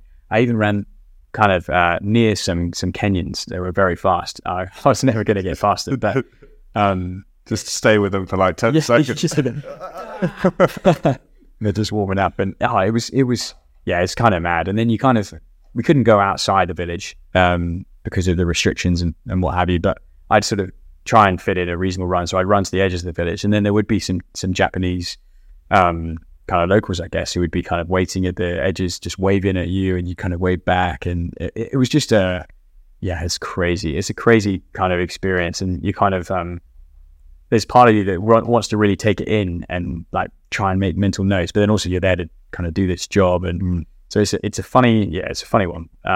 What about the food hall? Oh, the food hall is crazy. Like obviously I couldn't really eat so much because I was sort of in full race trim, but you could kind of like have whatever you wanted basically, and as much of it. And there's like a McDonald's in there as well. There wasn't actually this time. Apparently there normally was, but I think they weren't involved this time. But there's kind of that equivalent. Yeah.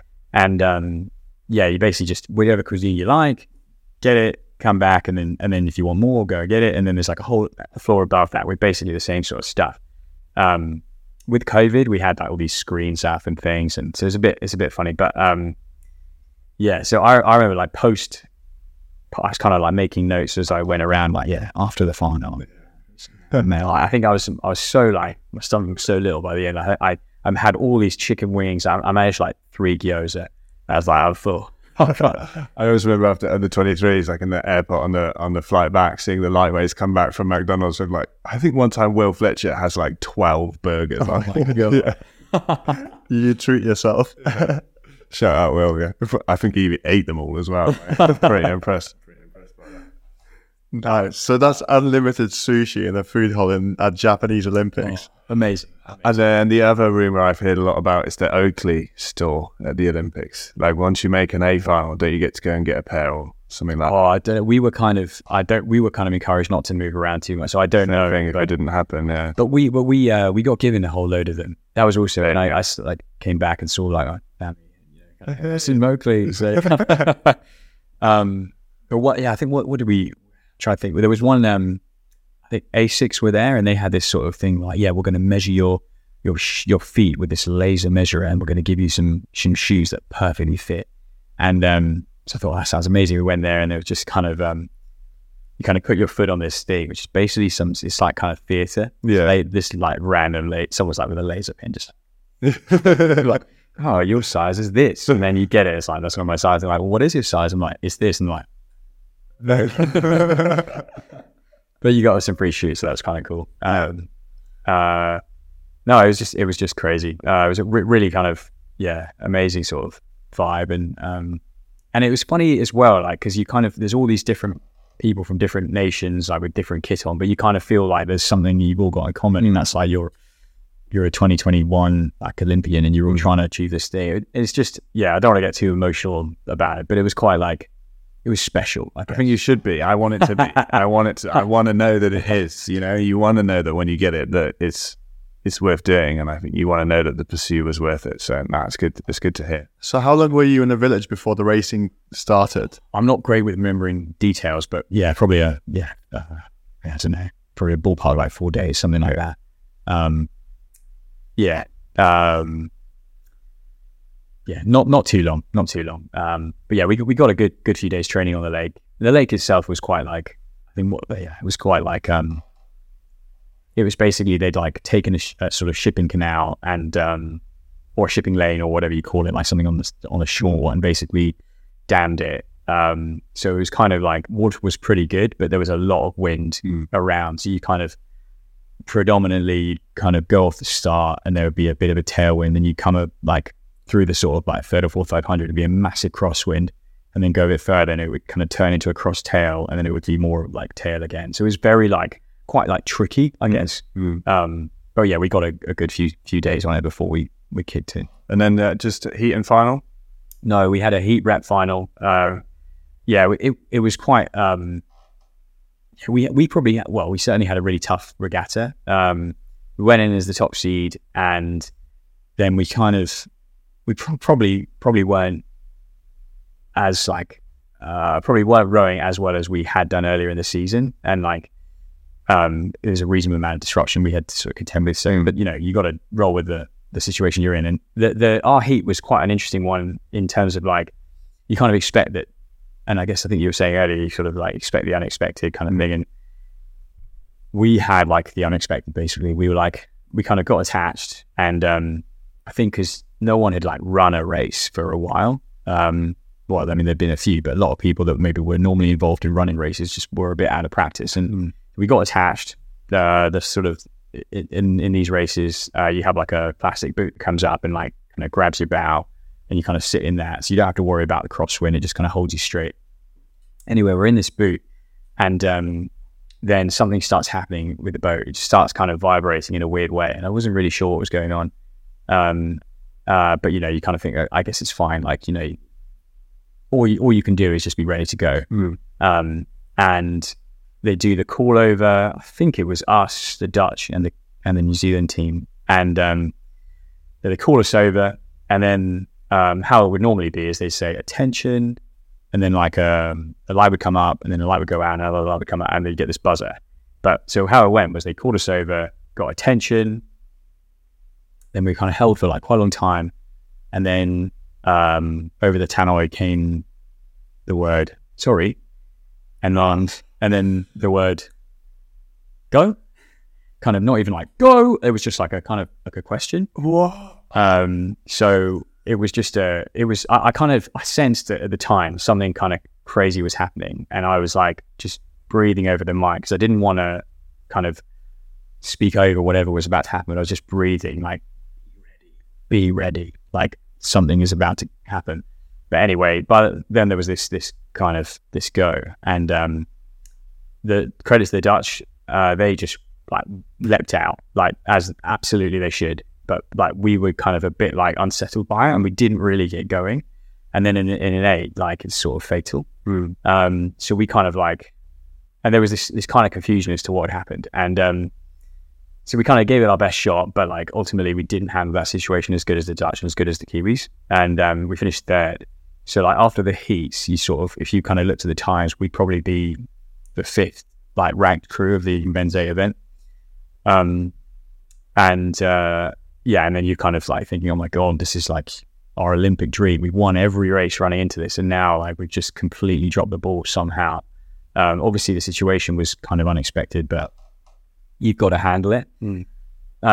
So we kind of, you know, came off and like tried to work out what we could do better. Ultimately, just handling that situation would have helped a lot, and we probably weren't going to have that again. But also, yeah, the way we were rowing, and you know, the way we were like trying to row and trying to deliver our race, we could have done that better. Was there any apology from? Did anyone like go and say like, "That's not how you start a race"? I think like, I mean, it was done by that point. I think it was kind of done by that point, and a lot of us just didn't really know what had happened, because you're kind of in there. It was a bit crazy, and like there was this. You know, I didn't know that the lights hadn't gone out, because I never know about the lights, because I never look in that way. But yeah, it was a bit of a strange one. But so we're in the rep, and trying to deliver like trying to row a bit more our way. We basically, like for us, it was really important that we organise off the back and like separate well. We just weren't really doing that, and then had some like tough conversations, and then looking to kind of deliver more our fingerprint in the rep. And to be fair, we did do that better. But like we got out to a bit of a lead, but then the New Zealand team eventually rode through us again, and So by the end of the rec, we kind of got ourselves into the final, but we were now like probably ranked fourth. Like, so we were probably, after the heats, ranked fifth, after the rep, fourth fastest crew, and then into the final. And I think we probably tried to come in and experiment a little bit with what we were trying to do. Like, we've been going well, but we were trying a few things out. And I think we probably needed our race in the rep in the heat, so we could kind of develop from that point on. But as it was, we had it in the rep, and we just had to hit this final as best we could. So we ended up kind of reverting back a little bit to more what we'd done earlier in the season, like length, a little bit lower rate, that kind of thing. And we fired it off, and we're like right in the mix for the front runners with Germany, the New Zealand team a little bit further back. And then I think in the third 500, if I remember right, the New Zealanders put in a really good push and took control of the race, and that was kind of like pretty decisive. And they were then that was then their race to kind of control, left us and the Germans to sort of fight it out. And it ended up being really tight at the end with us and the Germans, but ultimately they got the silver and we collected the bronze. So like, I think on the one hand, we were really, we'd come in wanting to win, absolutely. You know, we were the top seed and we'd had a really good season. After the heat, really, really difficult result, but we had progressed really well in that point. So we can kind of, take a bit of solace in that. But I think initially it was a feeling of we haven't really done what we set out to do. Yeah. Yeah, that's always hard, obviously. With, like you said, the weight of being in a British eight and what happened in Rio and all those things, like it's always tough. I think you get further away from the competition, you could kind of see, like you said, how it went, like how all things went down, and like you can only do your best. And like, if win, lose or draw, like races that I've won, I lost, and you know, I've lost Henley by a foot, and at the time it sucked. But I look back on it and be like, there was nothing else I could have done. You know, that's the best I did. So, and difficult, I guess, in terms of the team in general, but like, you know, to come away with a medal is still a medal. Yeah, I mean, I think I probably, I remember after the race, Tom Ford and I had been taken off into this like media area, and we were going to talk to the BBC about something, and but it basically meant that while we were waiting for this to happen, we had a bit of time to ourselves, and we had our medals on, and we were kind of looking at them and kind of thinking like how much we would have loved to have something else, but also like this is quite cool. Like, you know, rewind 5 years, you'd have given anything for this. So actually, maybe we can start to feel a little bit positive about it. But then there was some. One of the guys on the boat had sort of said something in an interview just prior, which had caused a lot of media kind of, or it just caused a bit of like a stir. And then our media lady sort of bursts in. It's like, okay, it's really kicking off out there. This has happened. So just as we were probably starting to think like, maybe this is, it kind of all kind of kicked off. And yeah, I think it's the double-edged sword of being, you know, of having that fantastic ability to drive yourself on and always want more, and that's great, but also sometimes can rob you of what you do achieve. Mm-hmm. We spoke before a lot with a lot of people, and you know, when we ask people some advice they give themselves, again, like it's a common theme that comes up, is to take a minute every now and again to be happy with what you've done. And I'm super guilty of it as well, you know. And like, I look back on my career, I didn't get to the Olympics, that was the aim for me, I never went there. And it's very easy to just push everything else to the side. It's like something you never, but the further I get away now, I sort of just catch myself in the car sometimes being like, you're in the senior GB team, yeah, like for a bit, like not exactly where you want to be, but like, you know, like some people would kill for that. And like, it's hard to do because you're chasing perfection. But yeah, I definitely think for anyone out there who's struggling with what they have or haven't achieved, like, take a minute every now and again to be like, hey, that was all right. I was all right at that. Yeah, I did well. And I think sometimes it takes like a bit of context, like, because you're in it and you're like, you're just surrounded by all these people who have done it, and you know, or in the team, and it's just, it's, you're all there. And then for me, it was probably when I got home, and then I started seeing my friends and family who I hadn't really seen much because of like all the restrictions, and people wanted to like see this medal, and I was so like amazed by it, and like the, like it's so heavy, like, oh, can I get a photo? I'm like, yeah, of course. And then before I know it, like, someone who I don't even know is like, oh, is that a little bit better? Oh my God, like, I'm gonna, and it's like going all the way around the side. I'm like, okay, no, actually, I kind of want that back. Right? So, but then now I think, you know, you always want more and stuff. But now I've got it in my little, you know, drawer, and I like doing it. In a drawer, it's not on display. No, I that's like too much. I don't know. Well, there's all this stuff. I don't normally have all of this out. I don't know if we've even spoke about this on camera. Like, we put all this up for the podcast. We did start taking it down again, but then now we're doing one a week, a lot of it just stays up and lives there. And I feel a little bit, sometimes someone, like some of our friends will come and visit who don't yet know that I'm doing the podcast. And I see them looking at it like, you've built a shrine to yourself here. Like, no, it's for the podcast. I mean, like, some of this stuff is so great. Like, and I do. I get it out sometimes. I have a little look at it. Like, well, that's good. And like, good, yeah. And look, some of this stuff here. Like, I mean, like, it's just epic. I mean, the red box. Yeah, you've got some red. How many red boxes have you got? Three. I've got three. Nice. But I mean, it's like, yeah, we won this one together. We won. That was so good. We won one of those World Championship ones to medal together. So. Yeah. I mean, it's. I think like a little bit of context. You kind of realize actually, like, you know, being in the team.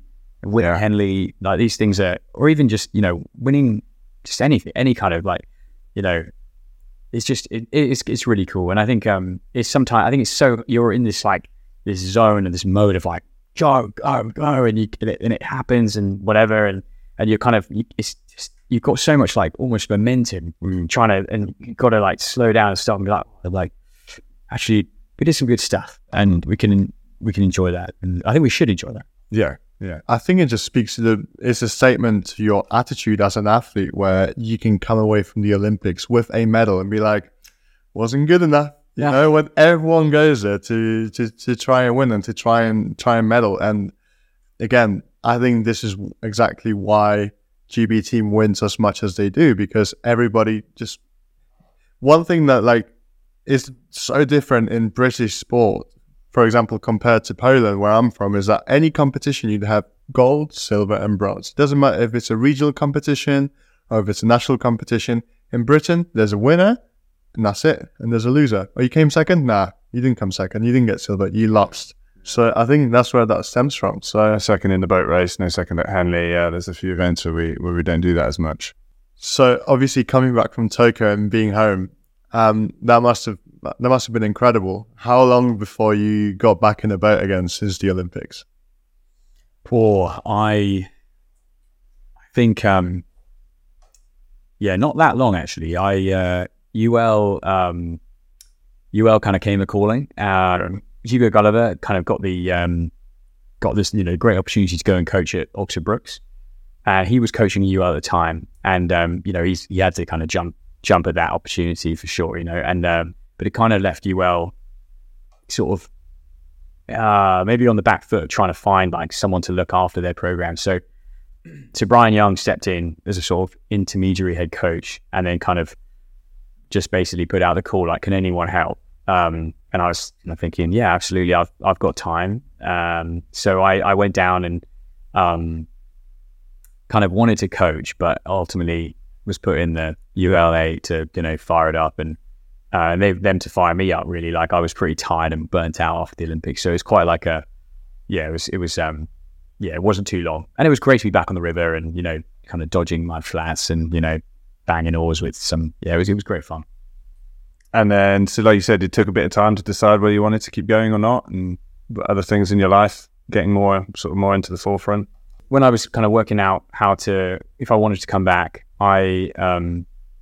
I think I probably was quite tired of the sport, and I was really, really burnt out by just probably the whole, like, COVID thing, like, living to the regulations to the letter, like, having quite a lot of, like, isolation from people you could sort of care about, and then like the COVID Olympics. I was pretty tired by the end of all that. I think anyone would be, like, it's all consuming, and also as well, like, ignorance is bliss sometimes. Before you've done an Olympiad, it's like, I want this, and then, like, go for your second one, you're like, okay, I knew what it took to get that, So then there's some trepidation in stepping back in the ring. But I can also imagine just having to watch every single step every day, just like, we cannot have a test go the wrong way for like a long time. Exhausting. Absolutely.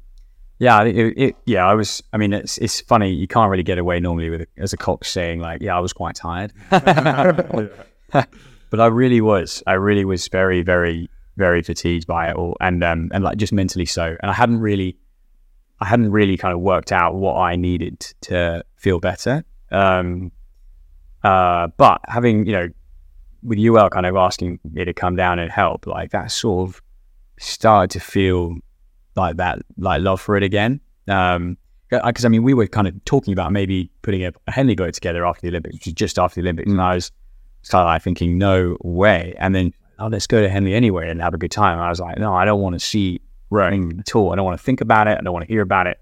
But it was when I went down to UL and started to coach these, these sort of like great student athletes, started to fall in love with it again. And then I thought, okay, I think I'm getting back on this horse. And then I did get back on the horse. And yeah.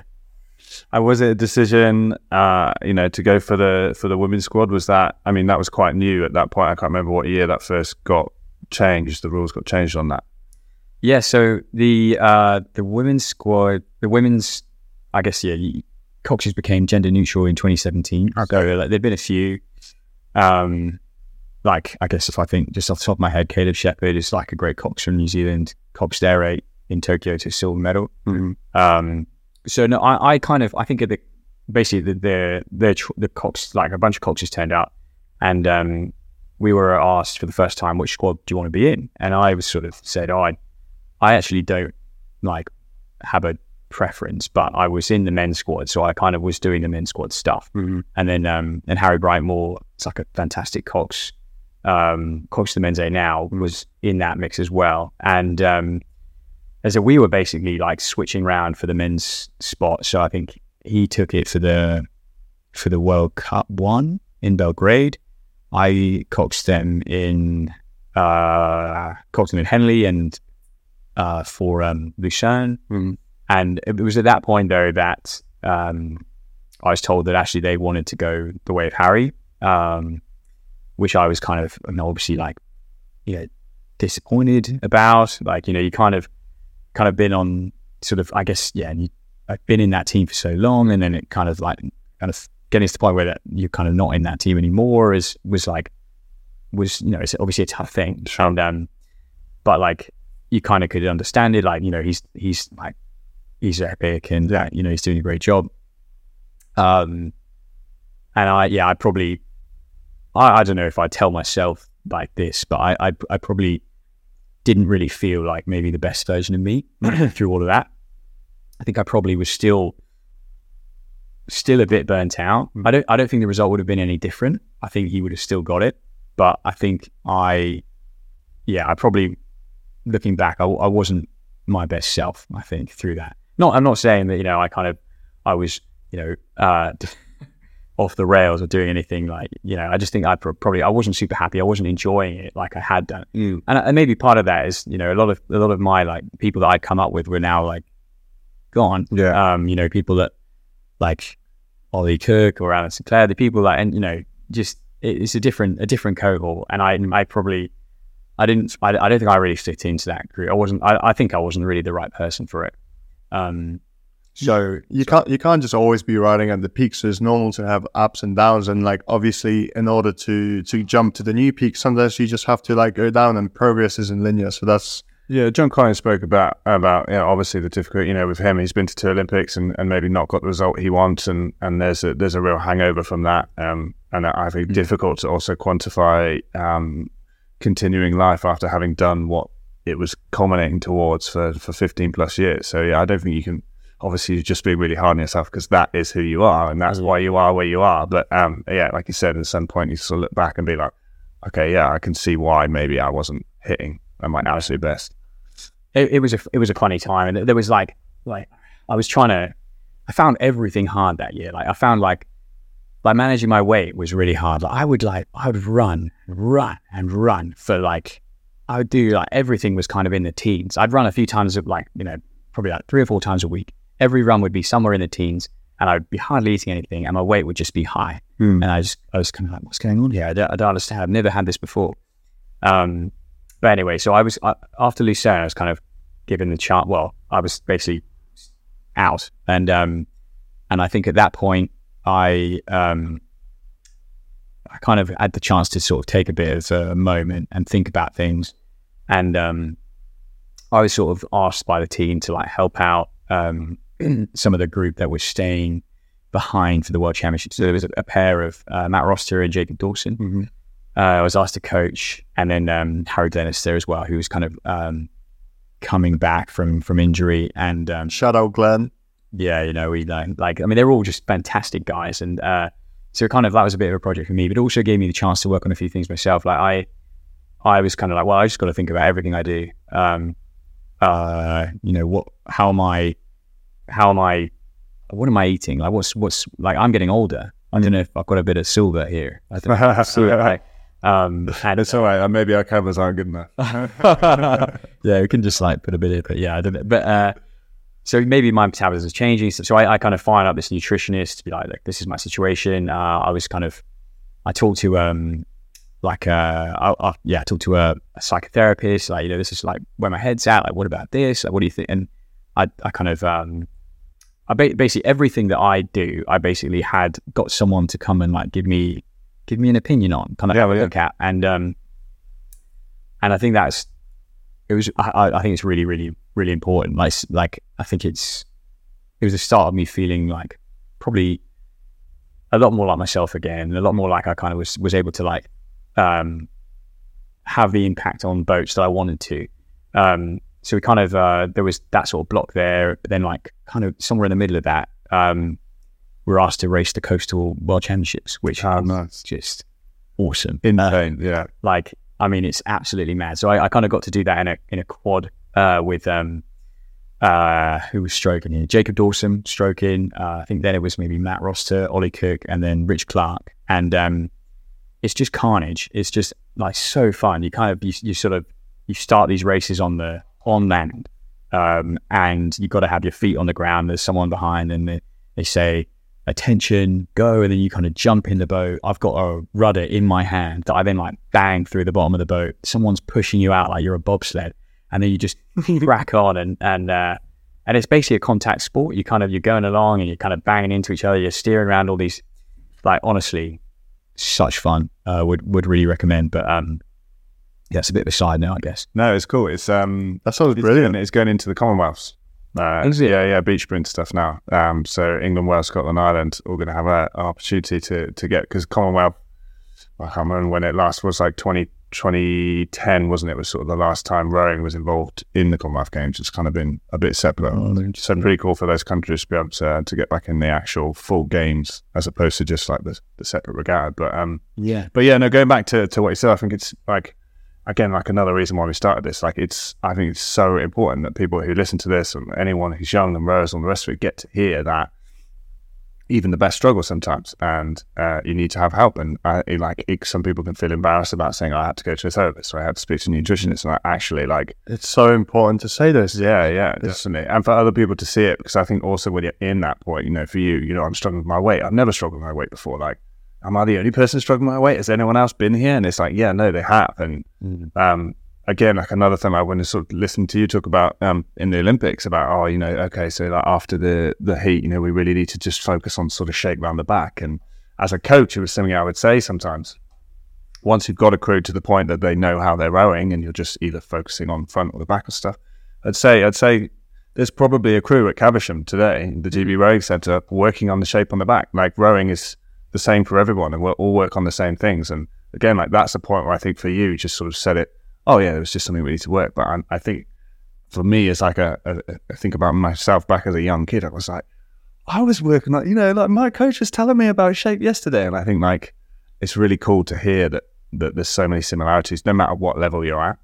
And this is also awesome to hear that you managed to like get back to being the version of yourself that you said that had the impact on the boats that you like really wished that you had. And like, obviously that's really showing the results of like this year and everything. So when did you first start coxing the women's team? It was start of the season. We kind of rocked up And I basically had a conversation with their coach Andrew, and I said, look, I want to throw my hat in the ring for this. I actually had wanted to throw my hat in the ring last year, but you know, I was kind of in this trial for the men's boat, and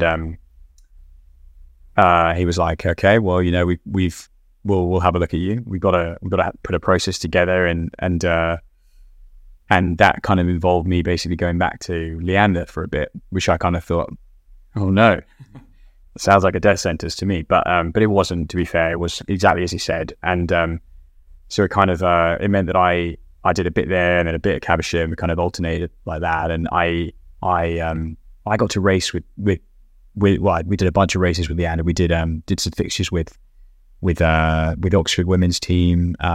We did the women's head, and I actually had the best time. I kind of I started to fall back in love with it with the UL stuff. With the Leander women's team, I started to fall in love with it even more, and I kind of I had such a good time there, honestly, and I kind of felt really well supported by them. And then Rossi, the coach, Ross Hunter, Rich Chambers, like they were just, you know, they were kind of, obviously they had, you know, there were other coaches around, and like they had to be fair, but I felt like I was getting treated fairly, which was awesome. And it kind of meant I got to be on the river, and you know, I steer around bends and stuff, and I kind of just like back to the roots a little bit. And then basically it all kind of culminated in like a coxing trial at Caversham, where we spent basically a week like in 2 8 side by side, like everything recorded. It was pretty intense, but it was like I felt like I was. I mean, I was very, very pleased that it went the way it did, and I'm now able to cox the GB Women's 8. I had an amazing time with it, and I just feel like I'm almost at my best. I feel like I am at my best, and awesome. Yeah, I'm really glad to have got it. And then, and in terms of like approaching it with the women, is it any different? Is there some different things to learn, or is it pretty much you're doing the same job, same athlete, same mindset? It's really funny. Like everyone asks me, like, what's the difference? Yeah. Like I think. It's a funny question. Is if like you're able to kind of comment on the difference between like men and women everywhere. Yeah.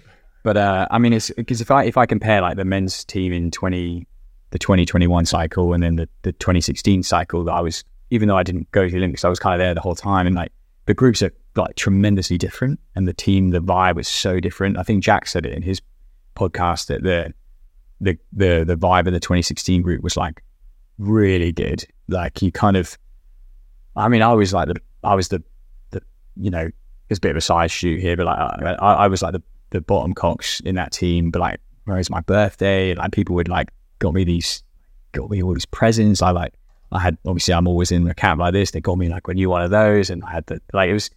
I remember Jürgen would take the time to kind of. Like make me a seat in the cox pair. Like, are you comfortable? This, that, the other. Like, and everyone was just going out of their way for everyone. And I think in the 2020 team, it was a bit different. Probably wasn't quite as positive as that. Like, you know, I love all those guys, but it was so different. And now with the women, like, it's different again. And I think so. The difference is I not necessarily. I'm not sure if it's because you know they're women or whatever. Because you know, I was with two groups of men that were very different too. Yeah. But, I think like in my head, I'm trying to approach it in a similar way. Like rowing is rowing, just as you were saying, like, you know, the J14s down the road are working on the same stuff. It was like the GB men's 8 down at Caversham. And it's the same for us. Like we're trying to place well, propel the boat with time under the water and then organize again. I think so. Yeah, there's a lot of similarities. I think like there are like differences between this group and maybe the last group I was in that, I feel that I feel like maybe with men, like some of the men's 8s I was in, and me as well, you know, people ask, you know, how are you doing? And you're like, I'm fine. Yeah, I'm fine. Even if you're maybe having a terrible day.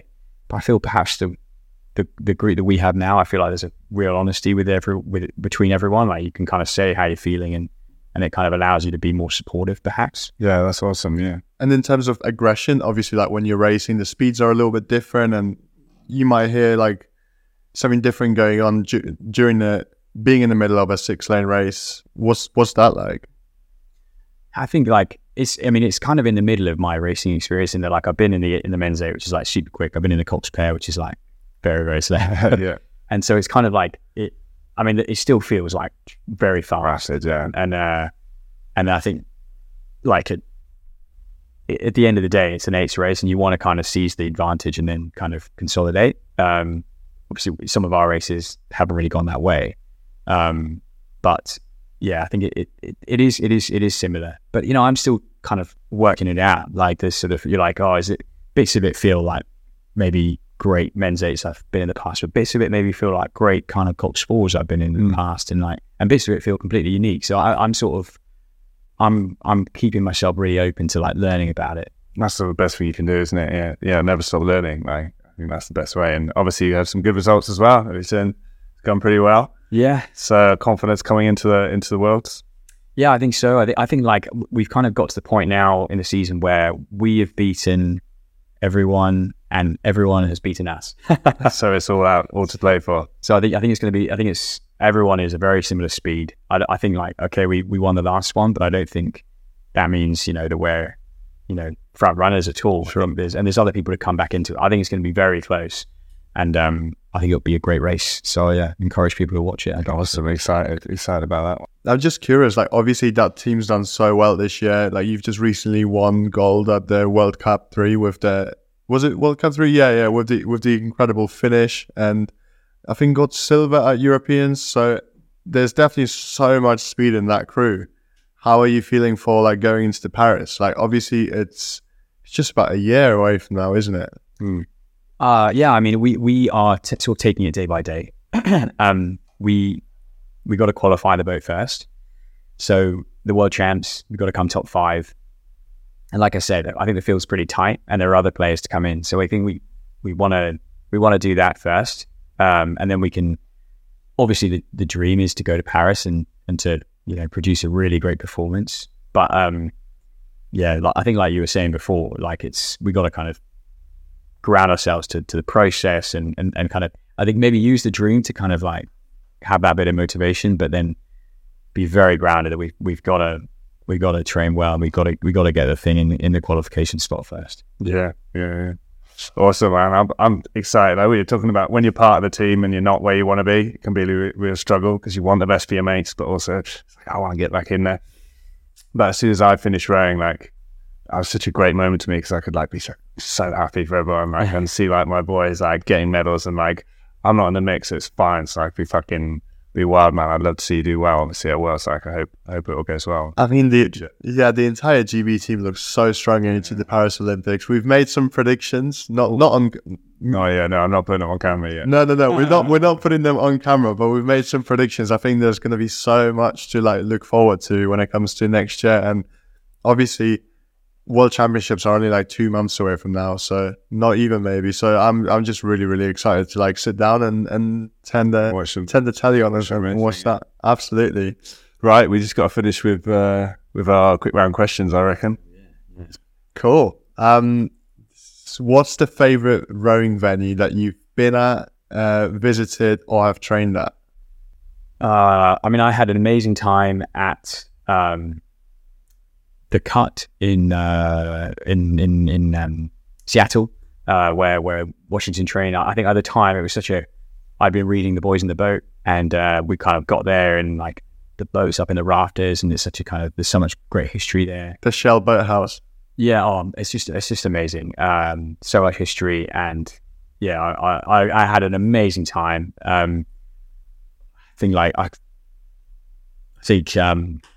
I mean, I love coming back to the Tideway. I know it's smelly, but it's my home, and I actually love it. So that's two. But, there you go. There's someone that loves the Tideway.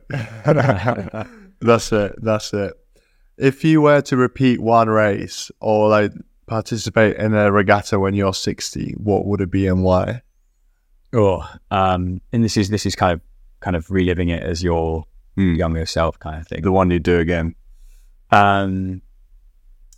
Well, love to have another crack at the Olympics and see if there's anything we could do. But on a more serious note, I think it would probably be one of three. It would probably be like the 2014 Cox Pair, with Alan Sinclair and Scott Durant, like it was just like your first one, you know, you always remember your first like kind of achievement like that. And it was a wonderful time. Maybe 2013 ladies plate, like, we were just not good enough to be in the team, but we were definitely more than the sum of our parts. It was an awesome time. Or that coastal championships, like honestly, like it's just so fun. Like you've got to please give it a go. Honestly, it was so good. We're gonna go back to training just to do the coastal championships, and if we need a coach, we'll definitely give you a shout. Oh yeah, please. The one I like to ask is if you could travel back in time to the age you were when you first really caught the bug for rowing, what piece of advice would you give that kid? I think what I say is like, don't apologize for liking the things you like or wanting to do the things you want to do. Like if you want to row, little guy, go for it. And like, you know, fully, like, don't worry, like things will be all right. Like you'll work it out. I like that. Awesome. So I guess in terms of coxing, it might be different for the last question, but who's your rowing idol? Or the person that you've looked up to the most? Oh, like, I think when I was a kid, I was blessed with some amazing coaches. I think like Bobby Thatcher was one of my early coaches, and he was, you know, kind of really, really looked up to him, and he kind of held us to a very high standard. I think probably I found like that. That Sydney race in the men's eight, we were shown that in our first year at school. There's like a kind of, I think they were trying to show us that we had no idea how to push hard, so they played us for us. But I remember that race and that crew was very, really inspiring to me. Like the way they did things and the way they rode, and so I kind of found myself often kind of checking in with that bit of coverage or what have you. So I guess, you know, kind of, well, I could give it a crack at naming everyone in there, but obviously, you know, Brodie Douglas was the coach for that one, so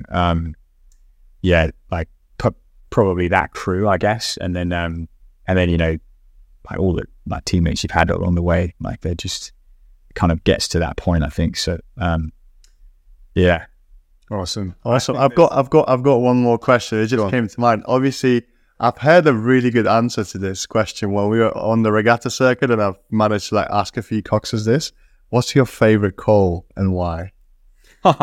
And there is a good answer to that. So I wonder if you're going to have a better one. Oh, goodness. I don't know. Do you want to hear the one that I heard? Go on. Yeah. Down? I was thinking of that. Yeah. I remember after our first under 23s, we had a training camp in, or just a training weekend maybe at Caversham with under 23s, and we would do some like side by side eight battling, and I was in your crew, and I mean, there was quite a few boys that hadn't done a world, and there was only a few that had. So I think for the one first time in my life, I was probably puffing my chest a little bit too much. And you were talking about like the final nail in the coffin. Oh, yeah. So I think you call out nail in the coffin. And I was like, yeah, boys, like, nail in the coffin, turn the screw, stick the knife in.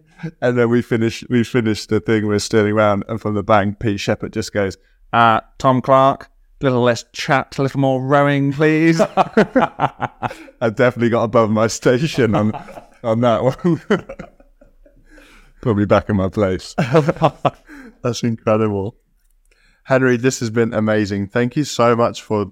obviously such detailed like explanations of like what it's actually like to be that person in charge at the top, and obviously go through so many different squads, like sort of like the lessons and the experiences that you can like draw from having been involved in the sport for like almost 20 years. And like, I just wanted to say, I really, really appreciate the honesty and really appreciate the support you've also like given to the podcast ever since we started. So no, that's been great, and it's been fantastic having you on.